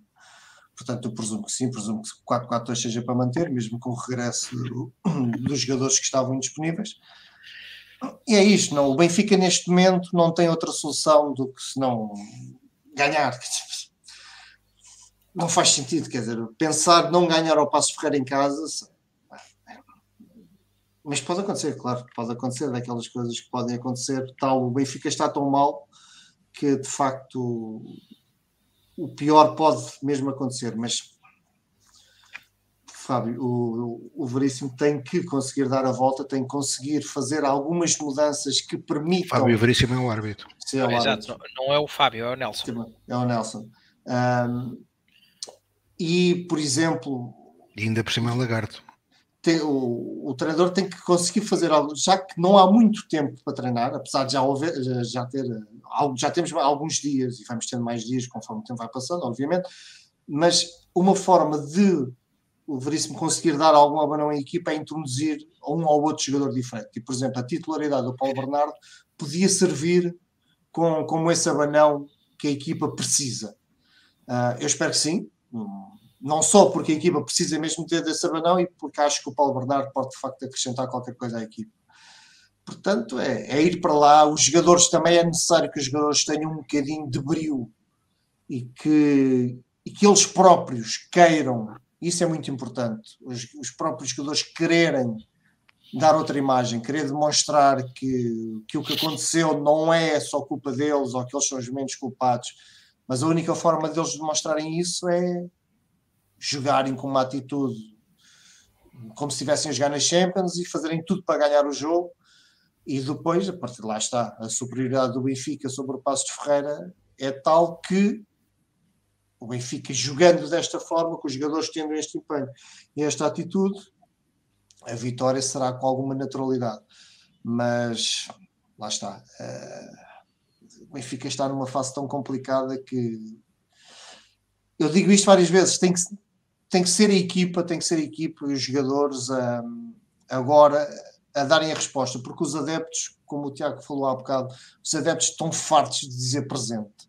Os adeptos foram presentes 2 vezes ao Porto, a um estádio daqueles, a meio da semana, em que sai-se do estádio à meia-noite, e depois tem-se fazer, muitos têm que fazer deslocações para outros pontos do país. Ou seja, não é por falta de apoio dos adeptos que o Benfica está como está. Portanto, esta é daquelas alturas que tem que ser a equipa agora a puxar pelos adeptos, tem que ser a equipa a mostrar que os adeptos podem voltar a acreditar neles, e portanto é ganhar ao Paços de Ferreira, como o Carlos diz e bem, é um jogo teoricamente mais acessível, portanto é um bom jogo para que as passes possam começar a ser feitas, e pronto, estamos a 7 pontos, mas ainda há muito para jogar, e vamos tentar acreditar, portanto cabe aos jogadores nos mostrar que ainda podemos acreditar em qualquer coisa. Tiago, o que esperas tu do encontro com o Paços de Ferreira? Ganhar. Será o início do ano, pois, e também de uma nova era. Mas para ganhar, é assim, eu no dia 2 de janeiro, eu já farto de me contar esta história, mas tem que ser. No dia 2 de janeiro de 2019, eu fiz as viagens mais difíceis depois de ter assistido uma derrota do Benfica, que foi regressar de Portimão a meio da semana, uma quarta à noite, se eu não estou enganado, com o Pedro Carmo, com outro amigo nosso, Manuel Serra, com o Noveiro do Caraças e com o Benfica em quarto. O Benfica naquele dia estava em quarto. Tinha à sua frente o Futebol Clube do Porto, o Sporting e o Sporting do Braga. E no fim fomos campeões. Portanto, obviamente que não existem... A realidade não é igual. Que sabemos que estamos numa situação diferente daquela que estávamos em 2019. Mas este é um momento, como o Carmo disse, que eu creio que é importante 2 coisas, que é, além da equipa puxar pelos adeptos, os adeptos puxarem pela equipa. Ou seja, eu creio que é importante que no próximo jogo contra o Paços Ferreira os benfiquistas possam encher o Estádio da Luz. Eu espero estar presente. Infelizmente estou a ver que vou ter que ir com uma placa para a rua a dizer que estou positivo, mas o Sistema Nacional de Saúde não me liga nenhuma, mas eu estou-me a borrifar e vou ver o Benfica, portanto pode ser que alguém me esteja do Sistema Nacional de Saúde a ver este live e me resolva a situação, porque eu estou assintomático e ninguém me liga nenhuma, sou uma espécie de zombie, mas portanto tudo farei para estar presente no domingo, porque creio que é mesmo muito importante para a equipa do Benfica também sentir o apoio dos adeptos. E depois, claro, e de facto, como o Carmo disse, esse apoio não tem faltado. É inegável que em todos os estádios por onde temos passado, eu este ano em Portugal só falhei 3 jogos. Falhei o primeiro jogo da primeira jornada em Moreira de Cónegos. Não fui aos Açores este ano e infelizmente, devido ao teste positivo, não fui na última quinta-feira ao Dragão. E é infelizmente, porque eu preferia estar lá na derrota, porque o Benfica quando perde... isto aqui não é querer dizer que somos diferentes dos outros, mas o Benfica quando perde tem uma particularidade para quem está na bancada, que é obviamente que existem benfiquistas que também partilham do ADN de algum dos nossos adversários, mas a esmagadora maioria vive o Benfica e quer que o Benfica ganhe pelo amor que tem ao Sport Lisboa e Benfica. Os nossos adversários, felizmente por enquanto, a regra é ao contrário, ou seja, eles ficam felizes, essencialmente felizes, quando o Sport Lisboa Benfica não vence. E isso faz toda a diferença, seja na vitória ou seja na derrota. O espírito com que nós encaramos em qualquer cenário, qualquer jogo do Sport Lisboa Benfica, é sempre com o Sport Lisboa, no espírito imbuídos daquilo que é o Sport Lisboa Benfica e naquilo que o Sport Lisboa Benfica deve fazer para ganhar. Ganhar contra ninguém, ganhar somente por nós, porque é esse o ADN do clube que foi fundado em 1904 e que felizmente ainda existem muitos que partilham desse ideal. desse ideal que fez do Sport Lisboa-Benfica a instituição claramente mais importante deste país no último século. E, portanto, é isso que eu espero que se possa assistir no domingo, uma comunhão entre equipa e adeptos, adeptos e equipa, que possa guiar o Sport Lisboa-Benfica a uma vitória e que possa ser o início de um mês de janeiro que seja culminado e chegarmos daqui ao final do mês de janeiro com uma aproximação aos dois da frente e com a conquista da Taça da Liga. Mas neste momento o jogo mais importante é o jogo do Paços de Ferreira. Eu creio que vamos assistir à consolidação de jogar em 4-4-2. Eu creio que Nélson Veríssimo vai colocar Paulo Bernardo a jogar e vai fazer João Mário descair para a direita. Eu creio que vai ser isso. Eu julgava que ias dizer que o ias fazer descansar. Não, descansar. Para o banco. Descansar, mas descansar para quê? Eles estão cansados. Cansados estou eu. Qual cansados? Eu estou cansado de estar em casa porque queria ir ao Benfica. 4 dias de folga. Portanto, não há aqui cansaços. Os jogadores do Benfica têm que neste momento temos que correr atrás do prejuízo. Nada está perdido. Há um campeonato, apesar de muito difícil, para reconquistar. Existe uma Taça da Liga para ganhar e existe uma Champions para levantar. Portanto, é isto que deve ser neste espírito que os jogadores do Sport Benfica estejam imbuídos e que a direção do clube também deu uma ajuda nisso. Rui Costa tem neste momento a sua hora da verdade e tem que se assumir como o verdadeiro líder dos benfiquistas, porque a união não se pede, a união conquista-se com atitudes e com ações. Ora, e é exatamente, vamos falar de atitudes e de ações no balanço que vamos agora fazer daquilo que foi o ano de 2021 no Sport Lisboa e Benfica, sem puxar muito pela cabeça e daquilo que me lembro principalmente, o Benfica foi campeão nacional nos masculinos apenas em voleibol. Falso. Perdão? Falso. Masculinos? Claro. Atletismo. Não conta? Não conta? Ah, vamos lá ser sérios. Okay, vamos lá ser sérios. Só conta modalidades de pavilhão. Vamos lá ser sérios, que foram 10 títulos seguidos. Vamos lá ser sérios. Exatamente. E depois, o ano foi marcado por mais um ato eleitoral, o segundo em 2 anos, e este ato eleitoral foi motivado porque pela primeira vez na história do desporto português, um presidente de um clube grande em funções foi detido, estando indiciado, inclusivamente, de ter roubado o próprio clube a que presidia durante as funções que desempenhava. Isto gerou uma crise institucional. Rui Costa, que já era primeiro vice-presidente, depois então desse ato eleitoral de 28 de outubro de 2020, candidatou-se às eleições, teve uma vitória retumbante sobre Francisco Benítez, tornou-se desde 9 de outubro de 2021 no presidente do Sport Lisboa e Benfica, e tirando então esses títulos em voleibol e atletismo, pouco mais há a dizer das principais atividades desportivas do Sport Lisboa e Benfica, o que levou uma significativa parte dos adeptos, pelo menos nas redes sociais, a darem pela primeira vez importância àquilo que era feito no panorama feminino do clube. Eu li em vários sítios, inclusivamente, que este ano de 2021 devia servir de reflexão para os adeptos do Sport Lisboa e Benfica sobre tudo aquilo que aconteceu, por forma a que não se repitam erros e que, então, principalmente, era um ano inesquecível, mas pelos piores motivos.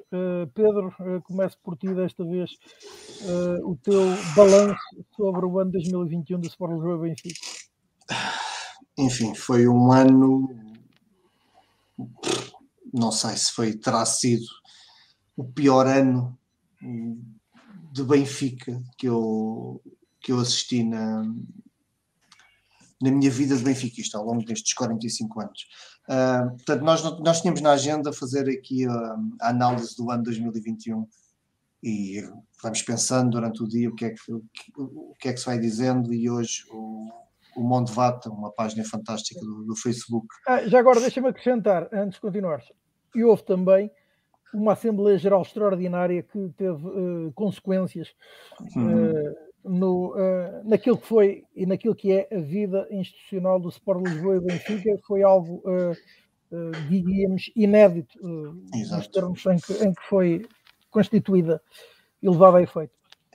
Mas pronto, eu estava a dizer que aqui a pensar como é que havia de fazer a análise, e o Monte Vata escreve um post fantástico em que ele analisa o ano 2021 e está lá praticamente tudo. Eu já assisti ao longo dos meus anos de Benfica, já assisti a muitas épocas desportivas fracassadas, resultados incríveis, coisas muito más. Lembro-me do Vietnã, a segunda metade da década de 90, completamente escassa de títulos. Ainda bem que não te conhecia. O início dos anos 2000, também uma coisa muito, muito fraca, um sexto lugar, um quarto lugar, etc. Mas havia Benfica, nós sentimos que nos tempos de Damaso, nos tempos de Vale Azevedo, havia Benfica, os adeptos estavam vivos, os adeptos manifestavam-se, os adeptos eram exigentes, perdíamos, havia falta de qualidade, tínhamos montes de problemas, havia muitas falhas, havia muitos problemas financeiros, problemas desportivos. O Benfica estava realmente mal, mas havia Benfica. Neste momento, e eu concordo totalmente com o que o Mão de Vata escreveu, nós temos problemas ainda mais graves, porque são problemas de moral, problemas dos alicerces fundamentais, daquilo que é o Benfica. Está tudo abanado e parece que não há Benfica.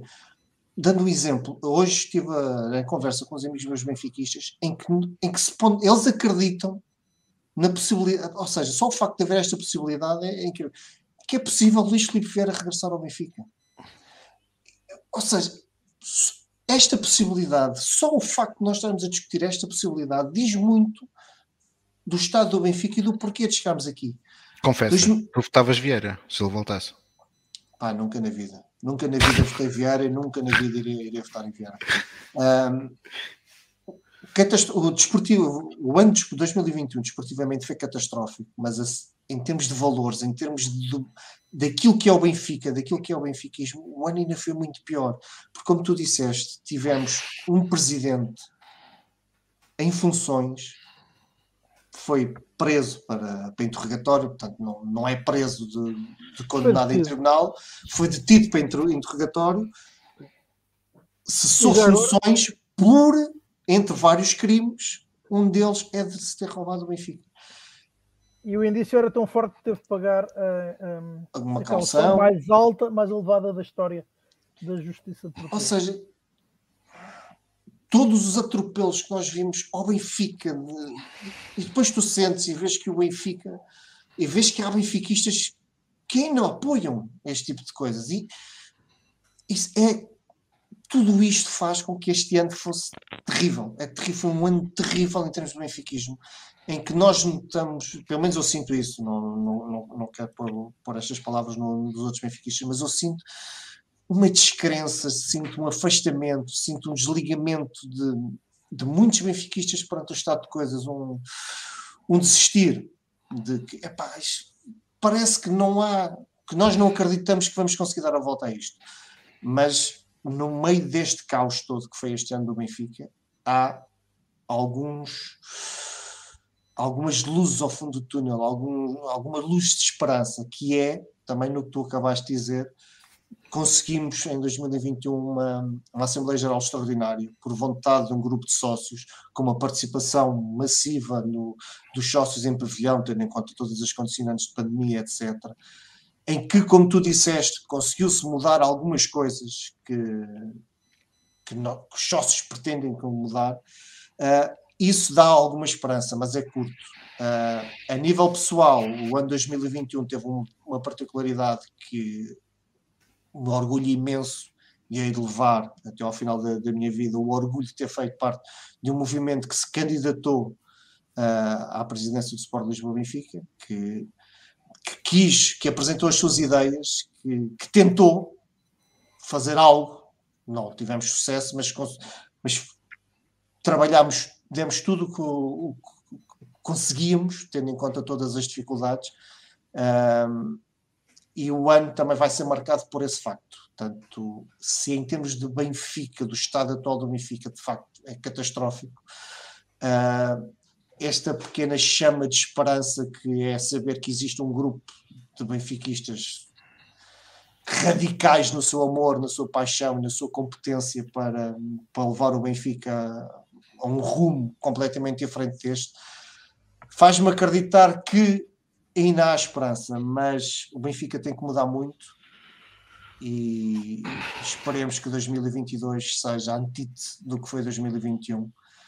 Desportivamente não vai ser fácil, mas ainda temos 12 meses pela frente, ainda há muito para ganhar nestes 12 meses, portanto o Benfica precisa urgentemente voltar a ser Benfica para que 2021 não se repita, porque foi mesmo um ano muito, muito catastrófico, a todos os níveis. Carlos, o teu balanço, e já agora se concordas com algumas das coisas que o Pedro disse? Ou discordas também? Concordo com muita coisa, porque infelizmente o ano que agora termina foi um pouco culminar, de uma série de situações, de pequenas bombas relógio, umas mais pequenas, outras nem tanto, que já de alguma forma pairavam sobre o universo benfiquista e que acabaram por se vir todas a desenrolar, ou quase todas, ao longo deste ano. É relativamente sem surpresa que se assistiu ao desenrolar deste ano, porque quem nos ouve daqui e de outras andanças sabe que por vezes se desempenha aquele difícil papel de apontar erros, apontar falhas, que quando se vai ganhando são sempre críticas mal recebidas, porque nunca é momento de apontar erros, é sempre momento só de calar e apoiar, e se eu não sou daqueles que defende que quando se perde um jogo ou um campeonato ou que seja tudo está mal, também estou muito longe de achar quando se vai, mesmo quando se consegue ganhar, que esteja tudo bem. E portanto havia uma série de sinais que se vinham avolumando ao longo dos tempos, ao longo dos últimos anos, e que tiveram o seu epílogo no conhecido e trágico para efeitos de reputação do clube, da detenção pela primeira vez na história de um presidente no ativo. Tudo o que se desenrolou a partir daí, já depois de ter havido um ato eleitoral e com a consequência de um outro ato eleitoral no espaço de um ano, os temas que já falaste sobre a Assembleia absolutamente histórica, a demonstrar uma inequívoca vontade de mudar e uma energia, um alicerce, um plano para tal, e portanto, do ponto de vista dirigente, e porque também não me interessa alongar muito mais em tudo aquilo que correu mal e muito mal, espero que o ano de 2021 nos tenha trazido como resultado dos tais avisos que paravam, o pior do que havia para vir, e que a partir daqui, obviamente, se traça um caminho corretivo. Inclusive, porque uma das coisas que, em discussões deste tema, vem recorrentemente à baila quando dizemos que estamos sempre nos jogos importantes, não é? Naqueles com os nossos rivais diretos, estamos sempre a perder. Já fui acusado várias vezes, em vários contextos, de que também não é assim, que parece que às vezes nos esquecemos dos jogos que também se ganham, aqui e ali, etc. A estatística é pública, qualquer pessoa pode ir fazê-la, mas só pegando num exemplo muito simples, que é os clássicos contra, portanto, Porto e Sporting, quer em futebol, quer nas modalidades, desde da época 19-20, e quando digo modalidades, falamos do futsal, do hóquei, do basquete e do handball, estamos a falar de que houve... e do vôlei, sim, perdão, houve 70 jogos entre Benfica e Porto, ou Benfica e Sporting. E nestes 70 jogos, o Benfica ganhou apenas 20, empatou 5 e perdeu 45 vezes. Portanto, isto é o histórico desde a época 19-20, do confronto do Benfica com aqueles a quem supostamente deveremos ser pelo menos iguais, e temos um natural desígnio histórico e de vontade e de propósito e de próprio lema do clube de ser superiores. E portanto contra estes, que é com quem nós temos que nos afirmar cada vez mais, porque é com estes que se processam as decisões, e estão excluídos aqui, por não serem ainda considerados clássicos, confrontos com o Braga, que bem sabemos que nos têm sido muito amargos, só para relembrar casos como meias finais de Taça da Liga ou final da Taça de Portugal do ano passado. E, portanto, já esses estão fora daqui.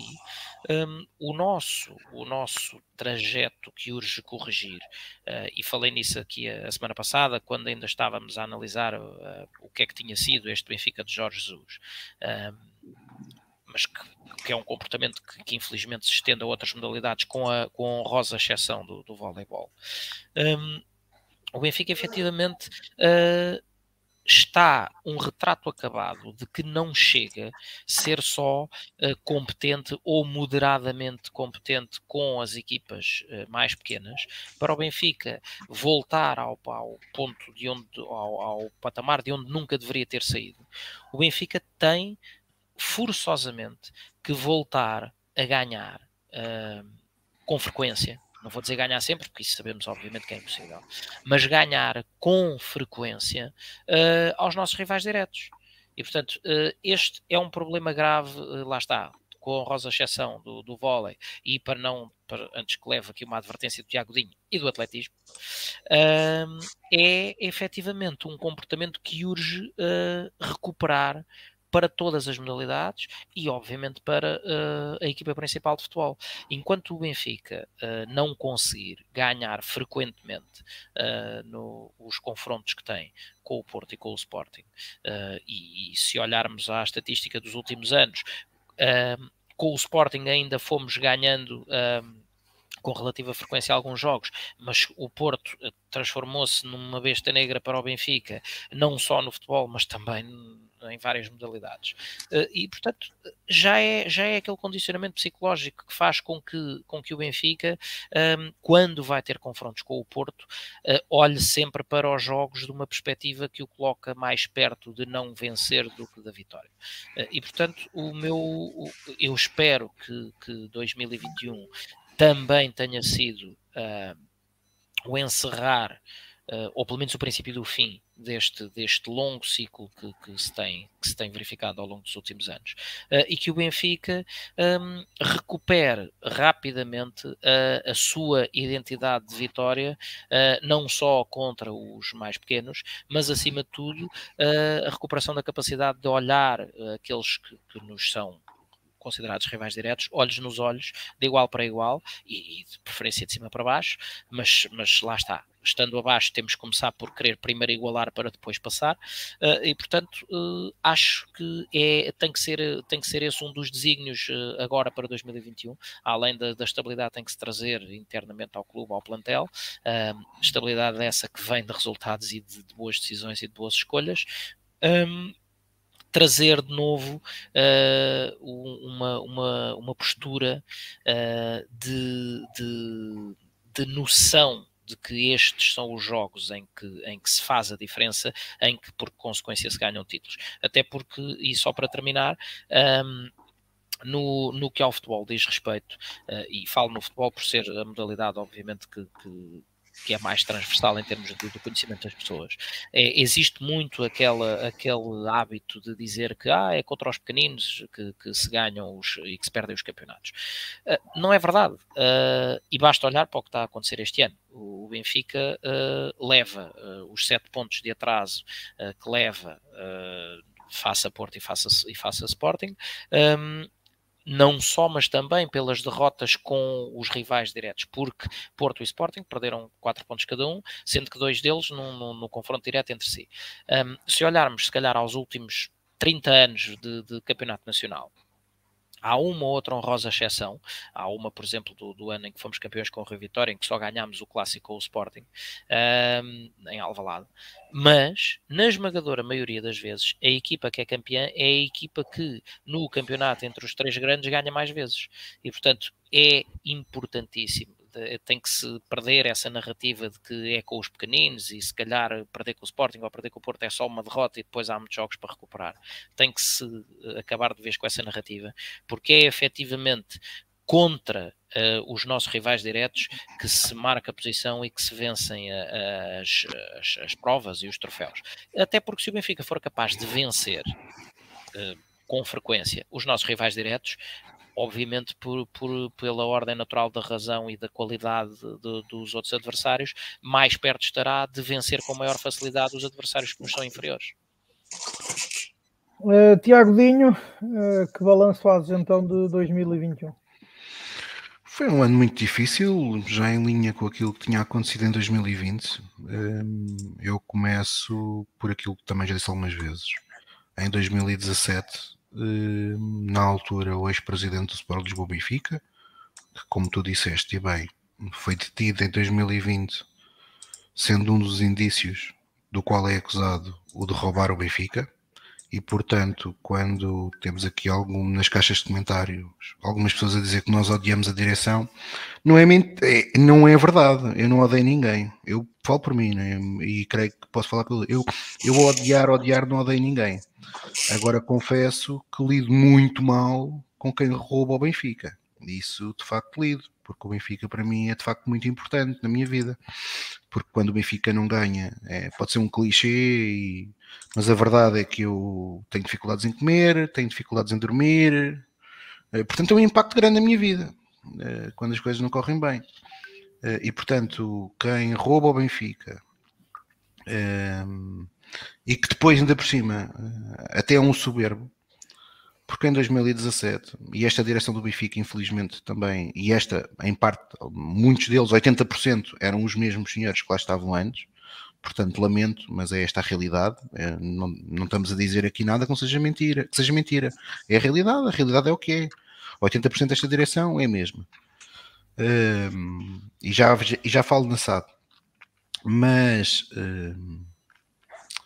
na altura a soberba do Benfica, que estava prestes a ganhar um tetracampeonato, que de facto foi algo histórico na nossa história, mas eu prefiro a década de 70, ou de 60, ou de 80, em que em 10 ganhávamos 8, isso é certo, que era. Era 3, perdíamos 1, 3, perdíamos 1. Mas voltando a 2009.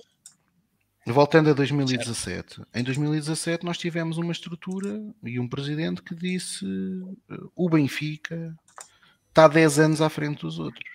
Ora, depois da época de 2017, nós estamos na 5ª época depois dessas célebres declarações, e o Benfica no futebol ganhou um campeonato e uma supertaça. E infelizmente, e o campeonato foi como foi. E infelizmente a época que está a decorrer, nós já falámos aqui, eu continuo a acreditar que é possível, mas seria demasiado sonhador achar que estamos nas melhores das condições para o acontecer. Não estamos, longe disso. A Taça de Portugal já foi, temos ainda a possibilidade de ganhar a Taça da Liga, e depois vamos fechar as modalidades. E nas modalidades, por incrível que pareça, e sendo verdade que em 2020, devido ao Covid, grande parte das épocas desportivas não terminaram, aliás, não terminou de nenhuma das modalidades coletivas, o Benfica venceu, nas restantes 3 épocas, 2 campeonatos nacionais de voleibol. O Benfica não vence um campeonato de handball desde 2008, o Benfica não vence um campeonato de basquetebol desde 2017, O Benfica não vence um campeonato de hóquei patins desde 2016. O Benfica, desculpem, errei aqui, vencemos o Campeonato Nacional de Futsal em 2019, portanto, depois de 2017 o Benfica ganhou 2 campeonatos nacionais de voleibol e 1 de futsal, mas no próprio futsal, o Benfica, pela anterior direção, e eu na altura reconheci esses méritos, que de 2002, desde 2001, quando foi integrada a secção de futsal no Sport Lisboa Benfica, na altura ainda como um organismo autónomo, até 2010, o Benfica tinha vencido 5 campeonatos e uma Liga Europeia. Era o clube que fazia jus à hegemonia nacional. Infelizmente, depois de 2010, até à época que está em curso, o Benfica limitou-se a vencer mais 3 campeonatos de futsal. 2012, 2015 e 2019. Tendo visto o seu rival vencendo todos os outros. Seu rival que, entretanto, já ganhou 2 ligas europeias também de futsal. Além de dominar internamente, domina externamente também. Aliás, infelizmente, no dia 28 do mês passado, tivemos a oportunidade de assistir à Supertaça, onde fomos, infelizmente, trucidados pelo Sporting. E as pessoas podem dizer, o Sporting tem um grande investimento. Não tem. Comparado connosco neste momento, então, não tem mesmo. Tem, de facto, bons jogadores, tem uma estrutura bem montada, mas não tem essa estrutura toda. Portanto, este é o estado do clube neste momento, desportivamente. Institucionalmente, o clube não está melhor. Porque 2020 foi marcado por uma eleição que foi ao arrepio de tudo aquilo que são o bom funcionamento de uma instituição que se diga democrática. Um clube que recusou ter debates, um clube que recusou fazer acompanhamento nos seus órgãos de comunicação social às várias listas candidatas, e um clube que, ao fim do dia, viu na altura, no dia 28 de outubro de 2020, o ato eleitoral mais participado da sua história ser manchado por recolhas de urnas feitas por pessoas não identificadas, ainda hoje não sabemos quem é que fez o quê, e portanto essa mancha ficou na história do Benfica, e em 2021 nós sabemos o que é que foi. O Carmo falou daquela que foi uma luta de um conjunto de associados, num momento difícil, num momento em que poucas pessoas acreditavam que seria possível, com o Covid, com os confinamentos, nós conseguirmos arranjar os 10 mil votos necessários para marcar a Assembleia Geral. Arranjámos os 10 mil votos, o Presidente da Mesa acabou por se demitir. Toda a gente foi, ao longo deste processo, foi fazendo aquilo que é o mais importante, que foi dizer: vocês não vão ser capazes, nunca vai haver a Assembleia Geral, e nós lá conseguimos. Isto, mais do que ser um mérito nosso, é mérito de todos os associados que acreditaram que era possível e que é possível restituir os valores do Sport Lisboa Benfica. E aquilo que eu creio que nós devemos aprender com 2021 é 2 coisas. Primeiro, desportivamente, temos que fazer uma análise interna, não esquecer o que está a passar, mas fazer uma análise interna para rapidamente falarmos menos da nossa estabilidade financeira e se calhar concentrarmos-nos menos naqueles projetos giros que até podem dar uns trocos ao Benfica, mas não fazem parte daquilo que é o seu core business, ou seja, falo das barbearias, das garrafeiras. São projetos giros, que se calhar dão uns dinheirinhos ao Benfica interessantes, mas o core business do Benfica é vencer dentro de campo, desportivamente, seja no futebol e nas modalidades. E, portanto, é necessário, rapidamente, termos um fio condutor para que isso seja uma realidade de forma consistente, porque o Benfica tem a obrigação de lutar pela hegemonia em todas as modalidades. É isso que é ser Benfica. E, por outro lado, 2021 também nos ensinou uma coisa, que os sócios do Benfica, quando querem, conseguem algumas vitórias. Hoje, foi possível em 2021 ter Rui Costa eleito de forma esmagadora, de forma indiscutível, num processo sem mácula. E isso foi devido a muitos associados. Hoje ninguém questiona a eleição de Rui Costa. E, portanto, foi muito positivo termos voto físico, foi muito positivo termos debates entre candidatos, termos o acompanhamento dos órgãos de comunicação do Benfica, seja ele a Benfica TV ou o Jornal do Benfica, os tempos de antena que existiram no próprio canal do clube, e isso foram passos que dificilmente podem ser revertidos, mas dependem dos sócios. É possível hoje ter uma direção preocupada em fazer uma revisão estatutária, e estas são vitórias dos sócios, porque houve muitas pessoas que nos disseram: ah, a direção fez aquilo, a direção queria fazer isto. Bem, eu quando entrei na Assembleia Geral Extraordinária, nós o que sabíamos é que ia ser o processo eleitoral de 2021 ia ser exatamente igual ao processo eleitoral de 2020. Aquilo que eu sei, porque tive presente nessa Assembleia Geral Extraordinária, foi que naquela mesma noite, às 3 da manhã, o clube emitiu um comunicado a dizer que a eleição ia ter voto físico, e que no domingo, menos de 48 horas depois, o clube fez outro comunicado a dizer que finalmente a Benfica TV e os órgãos de comunicação do Benfica iam fazer o acompanhamento do ato eleitoral. Isto era algo que infelizmente foi impossível nos mandatos de Luís Filipe Vieira, e portanto o Benfica teve um dono. E portanto, com base nestas vitórias, que são poucas, que não nos devem fazer conformar e baixar os braços, nós temos que continuar a lutar. Não é lutar contra a direção do clube, bem pelo contrário. Ninguém luta contra a direção do clube. O que nós queremos é que a direção seja bem sucedida. E portanto, respondendo ao Ivo, que dizia que eu odiava, não, eu não odeio ninguém da direção. Eu quero que o Rui Costa seja muito bem sucedido. Porquê? Porque o sucesso do Rui Costa e da sua direção é a minha alegria. Eu vou dormir descansado, ou se não dormir, as poucas horas de sono vão ser bem compensadas a festejar. É isso que eu quero. Eu não quero estar a fazer poluridos, não tenho pessoalmente, nem eu, nem tenho interesses obscuros com o Sport Lisboa Benfica. O único interesse que eu tenho com o Sport Lisboa Benfica é que o Sport Lisboa Benfica vença. E que seja um clube que, também fora dos relevados, seja transparente, que não tenha, ou que não esteja rodeado de parasitas que dão mau nome ao clube. E não é preciso falar em pessoas como o Pedro Guerra, como os Hugo Gis desta vida, como os Boas Venturas desta vida, que ainda parasitam alguns deles o Benfica. E portanto, é isso que eu quero do Sport Lisboa Benfica. E portanto, neste momento, Rui Costa é o presidente eleito. Eu creio que tem que arrepiar caminho. Respondendo há pouco àquilo que o Paulo Cerdeira disse, eu não acho que esteja em causa neste momento sequer a admissão ou não de Rui Costa. Isso não faz sentido nenhum. Rui Costa foi eleito de forma esmagadora pelos sócios do Sport Lisboa Benfica e, portanto, há que respeitar isso. Agora, evidentemente, não está imune à crítica, e nós estamos cá para elogiar aquilo que é bem feito e para criticar aquilo que continuamos a ver que não é bem feito. E eu aproveito esta oportunidade. Acho que Rui Costa e a direção do Sport Lisboa Benfica perdeu uma boa oportunidade, mas ainda vai a tempo. No próximo dia 6 de janeiro, portanto, aqui a pouco mais de 24 horas, será a Assembleia Geral da Benfica SAD, onde está em causa a proposta do Conselho de Administração, do novo Conselho de Administração para a Benfica SAD.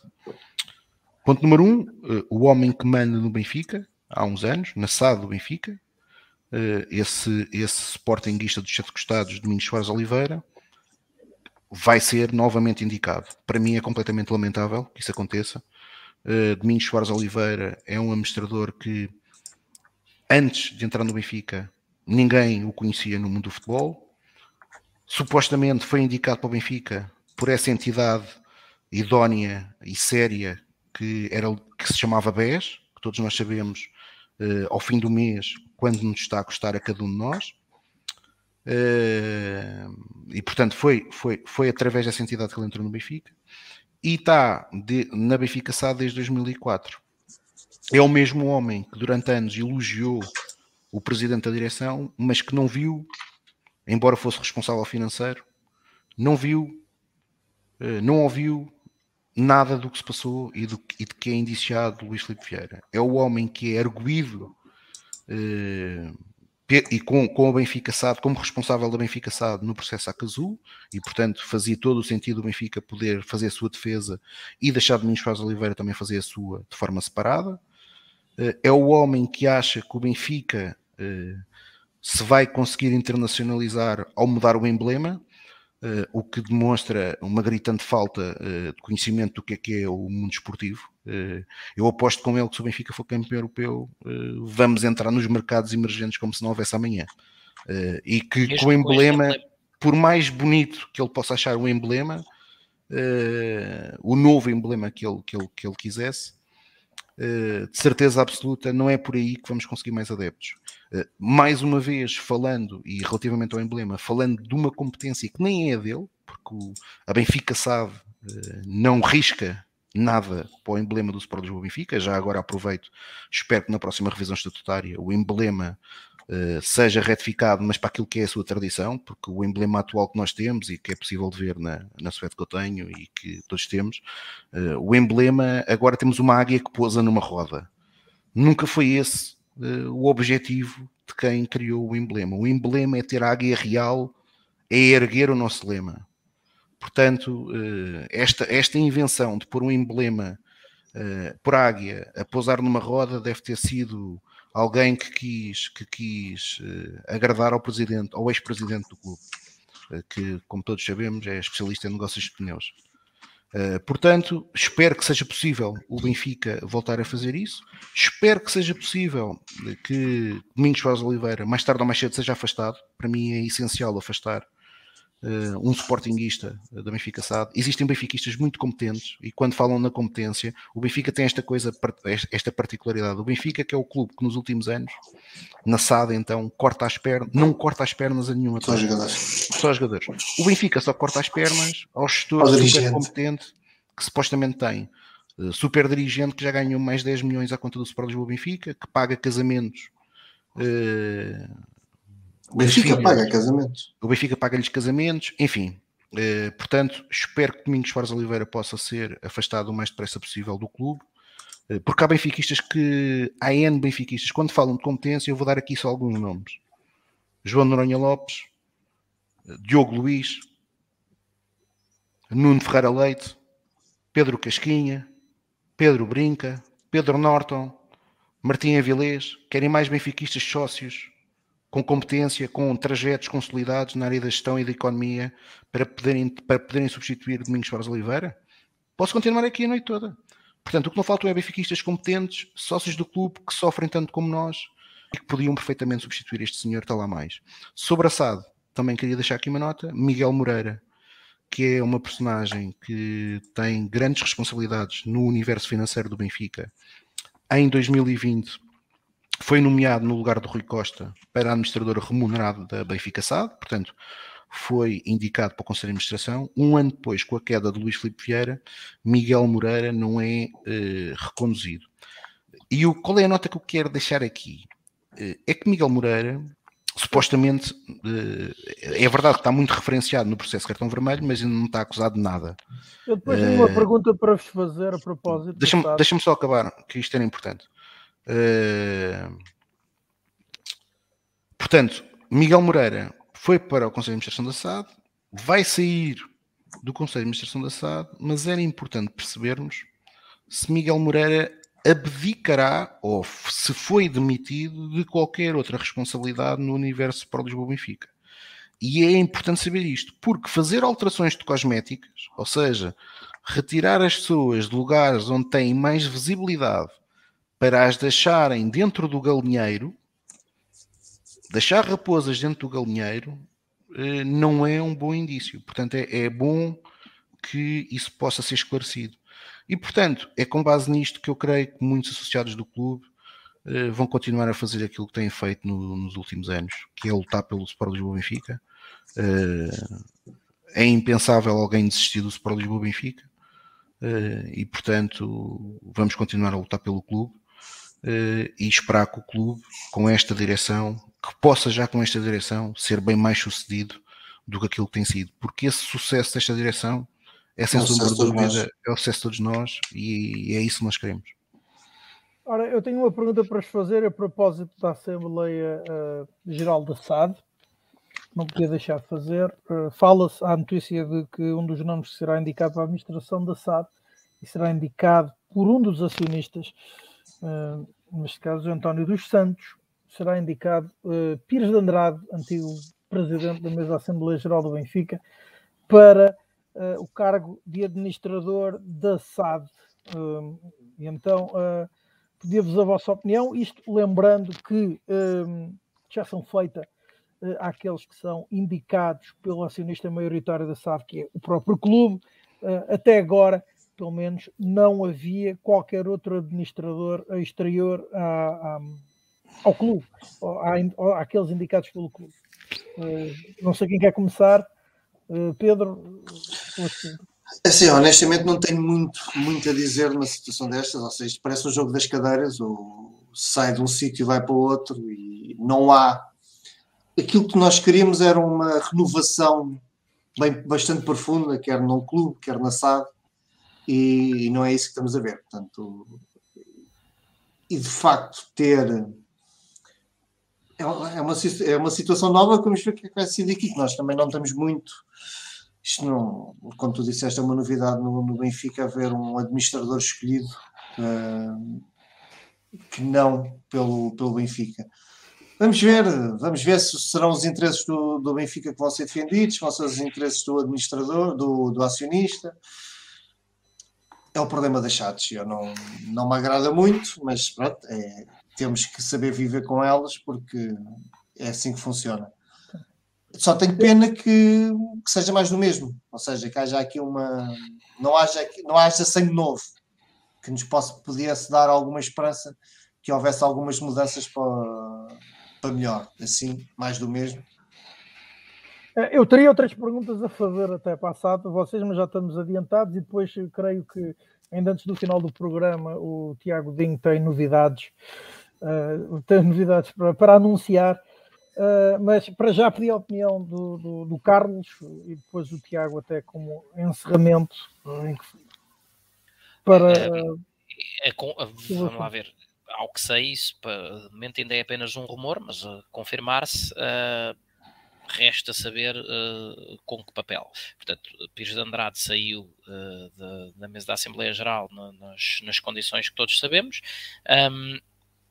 tendo inclusive sido agente ativo em algumas das decisões tomadas nas Assembleias Gerais, na última relativamente à votação ou não votação de certas iniciativas, sendo que na altura uma das coisas que comentei aqui foi que a Pires de Andrade, no papel de Presidente da Mesa da Assembleia Geral, pedia-se-lhe que fosse apenas o árbitro e não um órgão decisor, e portanto extravasou o exercício das suas funções claramente, e portanto saiu depois nos moldes em que se sabe. Portanto, resta saber se esta nomeação não será apenas uma retribuição de favores, e acima de tudo, porque lá está, é uma novidade, se confirmar, com que papel atribuído. Portanto, se é um administrador com pelouro, e portanto aí teremos, caso se concretize, que avaliar quais as suas competências para o pelouro que lhe for atribuído, ou se ficam daqueles administradores sem pelouro, e que na realidade todos sabemos qual é que é o papel reservado a administradores sem pelouro, que é um papel de elétron livre para ser usado como joker, cada vez que a SAD tem que levar algum tipo de assunto à votação, e portanto acaba por não ser mais do que a duplicação das intenções de voto do acionista que o propõe, neste caso o Rei dos Francos. Portanto, é mais uma área cinzenta, nebulosa, que falta concretizar a forma, digamos assim, o seu papel, para que depois se possa ser algum comentário mais dirigido e mais alicerçado numa análise coerente. De momento, a única coisa para que podemos olhar é para o passado recente, e como, além de tudo o que já disse, posso dizer que como personalidade não é pessoa que me tenha deixado saudades e portanto não vejo como nenhuma lufada de ar fresco ou uma novidade positiva este cenário se vier a concretizar, mas repetindo, até para partindo sempre de um princípio de presunção de boas intenções, para não ser injusto, acho que a confirmar-se é importantíssimo esclarecer em que papel é que a sua nomeação é feita e se com ou sem pelouro assignado, para depois então podermos tecer outro tipo de comentário já mais assertivo e mais condizente com o que a situação merece. Carlos, como é que tu vês este tema? Carlos não, Tiago. Tiago, sim, perdão. Estás perdido hoje, rapaz, não sabes os títulos do voleibol, chamas-me, enfim. Não diz voleibol, foi. Estou a brincar. Sobre este tema. Primeiro uma nota que eu queria dizer, e eu sei que há muita gente com quem eu falo Benfica que não concorda comigo, mas eu continuo a discordar. É assim, continuo a discordar e continuo a achar que tenho razão. Mas é que essas pessoas não concordam contigo. Se tu concordasses com elas, já não discordavam de ti. Não, claro. Eu é que continuo a achar que tenho razão. Olha, está aí um gajo qualquer, pá, que escreveu aí uma porcaria, paguem lá essa merda, que esse atrasado mental vai para aí escrever lixo. Paguem lá isso, faz favor. Portanto, sobre... Ah, está. Obrigado, Carlos. Sobre assado, o que eu acho, numa primeira fase, e aquilo que é a minha opinião, é que o Conselho de Administração de Assado os nomes deveriam ser apresentados numa Assembleia Geral de Sócios de Benfica. Isto porquê? A Benfica SAD é a empresa que gera o futebol. E o futebol é a principal atividade do clube. E, portanto, os sócios do Sport Lisboa Benfica votam numa direção. Não votam no Conselho de Administração da SAD. Nenhum sócio do Benfica votou alguma vez em Domingos Soares Oliveira. Nenhum sócio do Benfica votou em Miguel Moreira. Nenhum sócio do Benfica votou em nenhuma das pessoas que agora está a ser indicada, exceto aqueles que são indicados pela direção, que são não remunerados. Portanto, era de bom tom que, apesar da direção ter essa liberdade, e a direção, todas as direções do Benfica não estão a infringir os estatutos, não estão a fazer nada, mas o Conselho de Administração da SAD devia passar pelos principais responsáveis pela SAD, que é o clube, Sport Lisboa Benfica, e portanto por uma Assembleia Geral da SAD. Até para as pessoas, para os sócios do Sport Lisboa Benfica, ficarem a conhecer os perfis dos administradores, ficarem a conhecer o que é que se pretende de cada um. E portanto, isto era importante. Respondendo diretamente à pergunta do Bigode à Benfica, isto basicamente só era preciso estar definido nos estatutos, ou seja, que a indicação do Conselho de Administração dos administradores indicados pelo clube à Benfica SAD fosse aprovada ou ratificada em Assembleia Geral de Associados do Sport Lisboa Benfica. Eu creio que isto era da maior das transparências para a direção, que seria, na maior parte dos casos, tenho quase a certeza que será algo que nós, enquanto clube, ganharíamos bastante com isso. Sobre esta indicação de Pires de Andrade por um dos acionistas do Benfica, para mim, para já, há que perceber o porquê de José António dos Santos, qual é a percentagem de facto efetiva neste momento que ele detém da Benfica SAD, e sobre a sua indicação de Pires de Andrade, demonstra essencialmente a promiscuidade que existe entre aquilo que são alguns membros da direção do clube passada, alguns que mantêm-se nesta direção, o Conselho de Administração da Benfica SAD e acionistas, e isso é notório.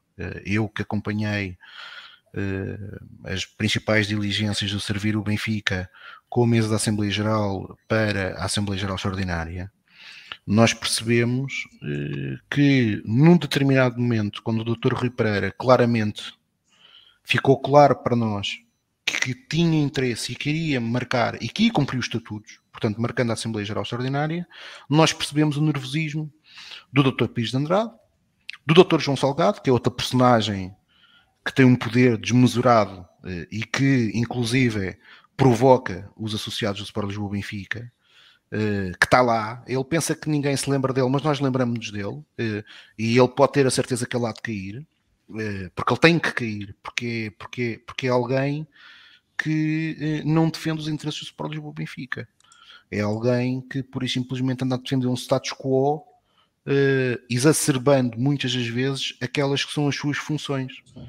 E portanto nós percebemos o nervosismo, inclusive é o Dr. João Salgado na altura, até inclusive nos disse para nós termos cuidado porque a Assembleia Geral ia ser uma coisa que ia correr muito mal.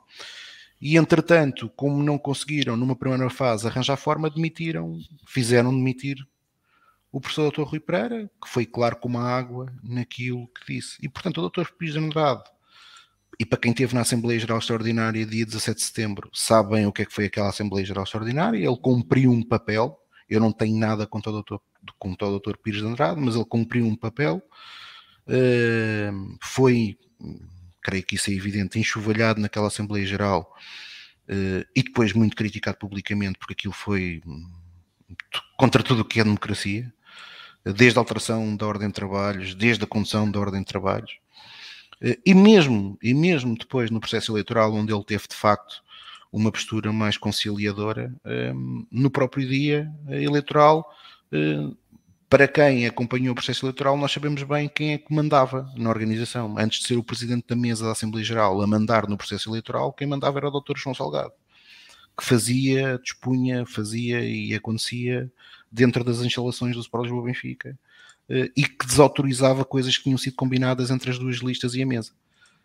E, portanto, esta nomeação é só mais a confirmação daquilo que temos dito ao longo dos últimos anos. E os sócios do Sport Lisboa Benfica, independentemente de gostarem do A, do B ou do C, devem analisar estes factos, porque isto são factos. E, portanto, esta nomeação do Dr. Pires de Andrade é essencialmente mais uma confirmação das ligações muito perigosas que existiram e que continuam a existir entre membros da direção, acionistas, elementos da Benfica SAD, sejam eles administradores, executivos remunerados ou funcionários da própria estrutura da Benfica SAD, que têm e que devem ser combatidos. Ora, para concluirmos este Hora Benfica, vamos, como é habitual, para o rescaldo das modalidades. Não sei se querem também abordar o ano de 2021 no geral, mas para já foi marcado, o último acontecimento foi então essa supertaça de futsal, com o Sporting, que ainda fica marcada por episódio caricato e que muitos benfiquistas entenderam como uma falta de respeito para com o clube da parte, pelo menos da Federação Portuguesa de Futebol, entidade organizadora da final, e que foi então a confusão feita. Eufemismo, Rui.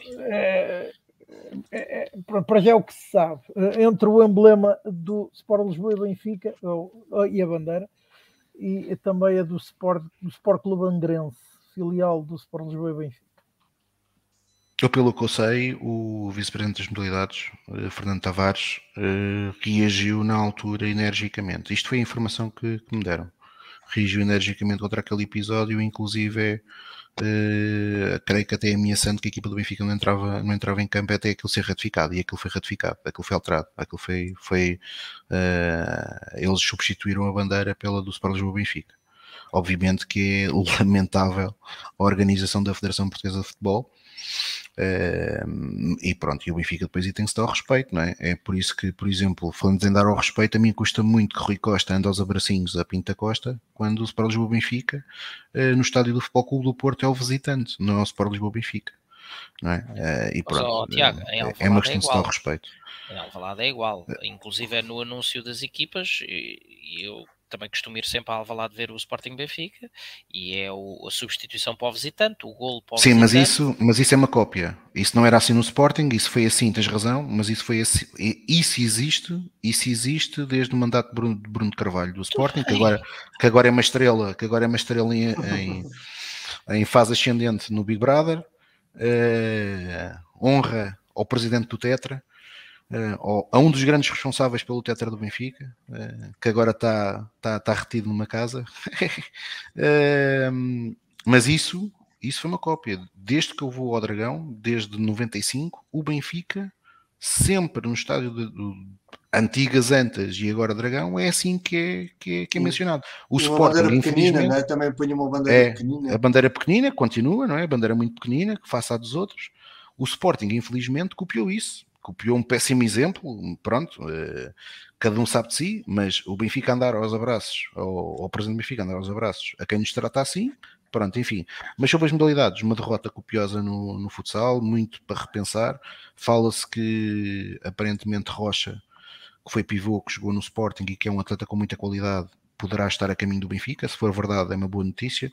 Agora resta saber o que é que vamos fazer com os... Temos 7 não formados localmente, ou seja, temos 7 estrangeiros. Só podemos ter na ficha 5, 2 ficam de fora. Se Rocha efetivamente se concretizar, passam a ser 8, portanto alguém vai ter que sair. No basquetebol vencemos em Oliveira das Meias já em 2022. Vai falando que eu vou colocar aqui uma imagem. Boa vitória. E basicamente construída logo no primeiro período, onde fizemos o primeiro período excepcional, marcámos mais 40 pontos, o que não é muito comum. Foi 16-42. E depois, também nesse dia, uma vitória no futsal, difícil contra o Elétrico, que nos tinha derrotado na primeira jornada, mas acabámos por vencer esse jogo.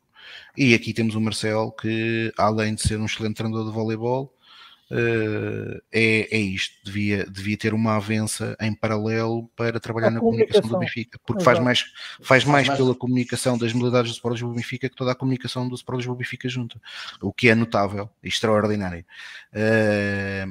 e portanto ali é estas duas grandes componentes. Eu, ao contrário de muitos benfiquistas, e às vezes alguns benfiquistas não me percebem, não acho que o sucesso do voleibol do Benfica se reduza pura e simplesmente ao efeito Marcelo, bem pelo contrário. Acho que a secção de voleibol e a secção de atletismo são dois bons exemplos daquilo que o clube pode fazer e deve replicar noutras áreas, porque existe benfiquismo e aliado ao benfiquismo existe competência.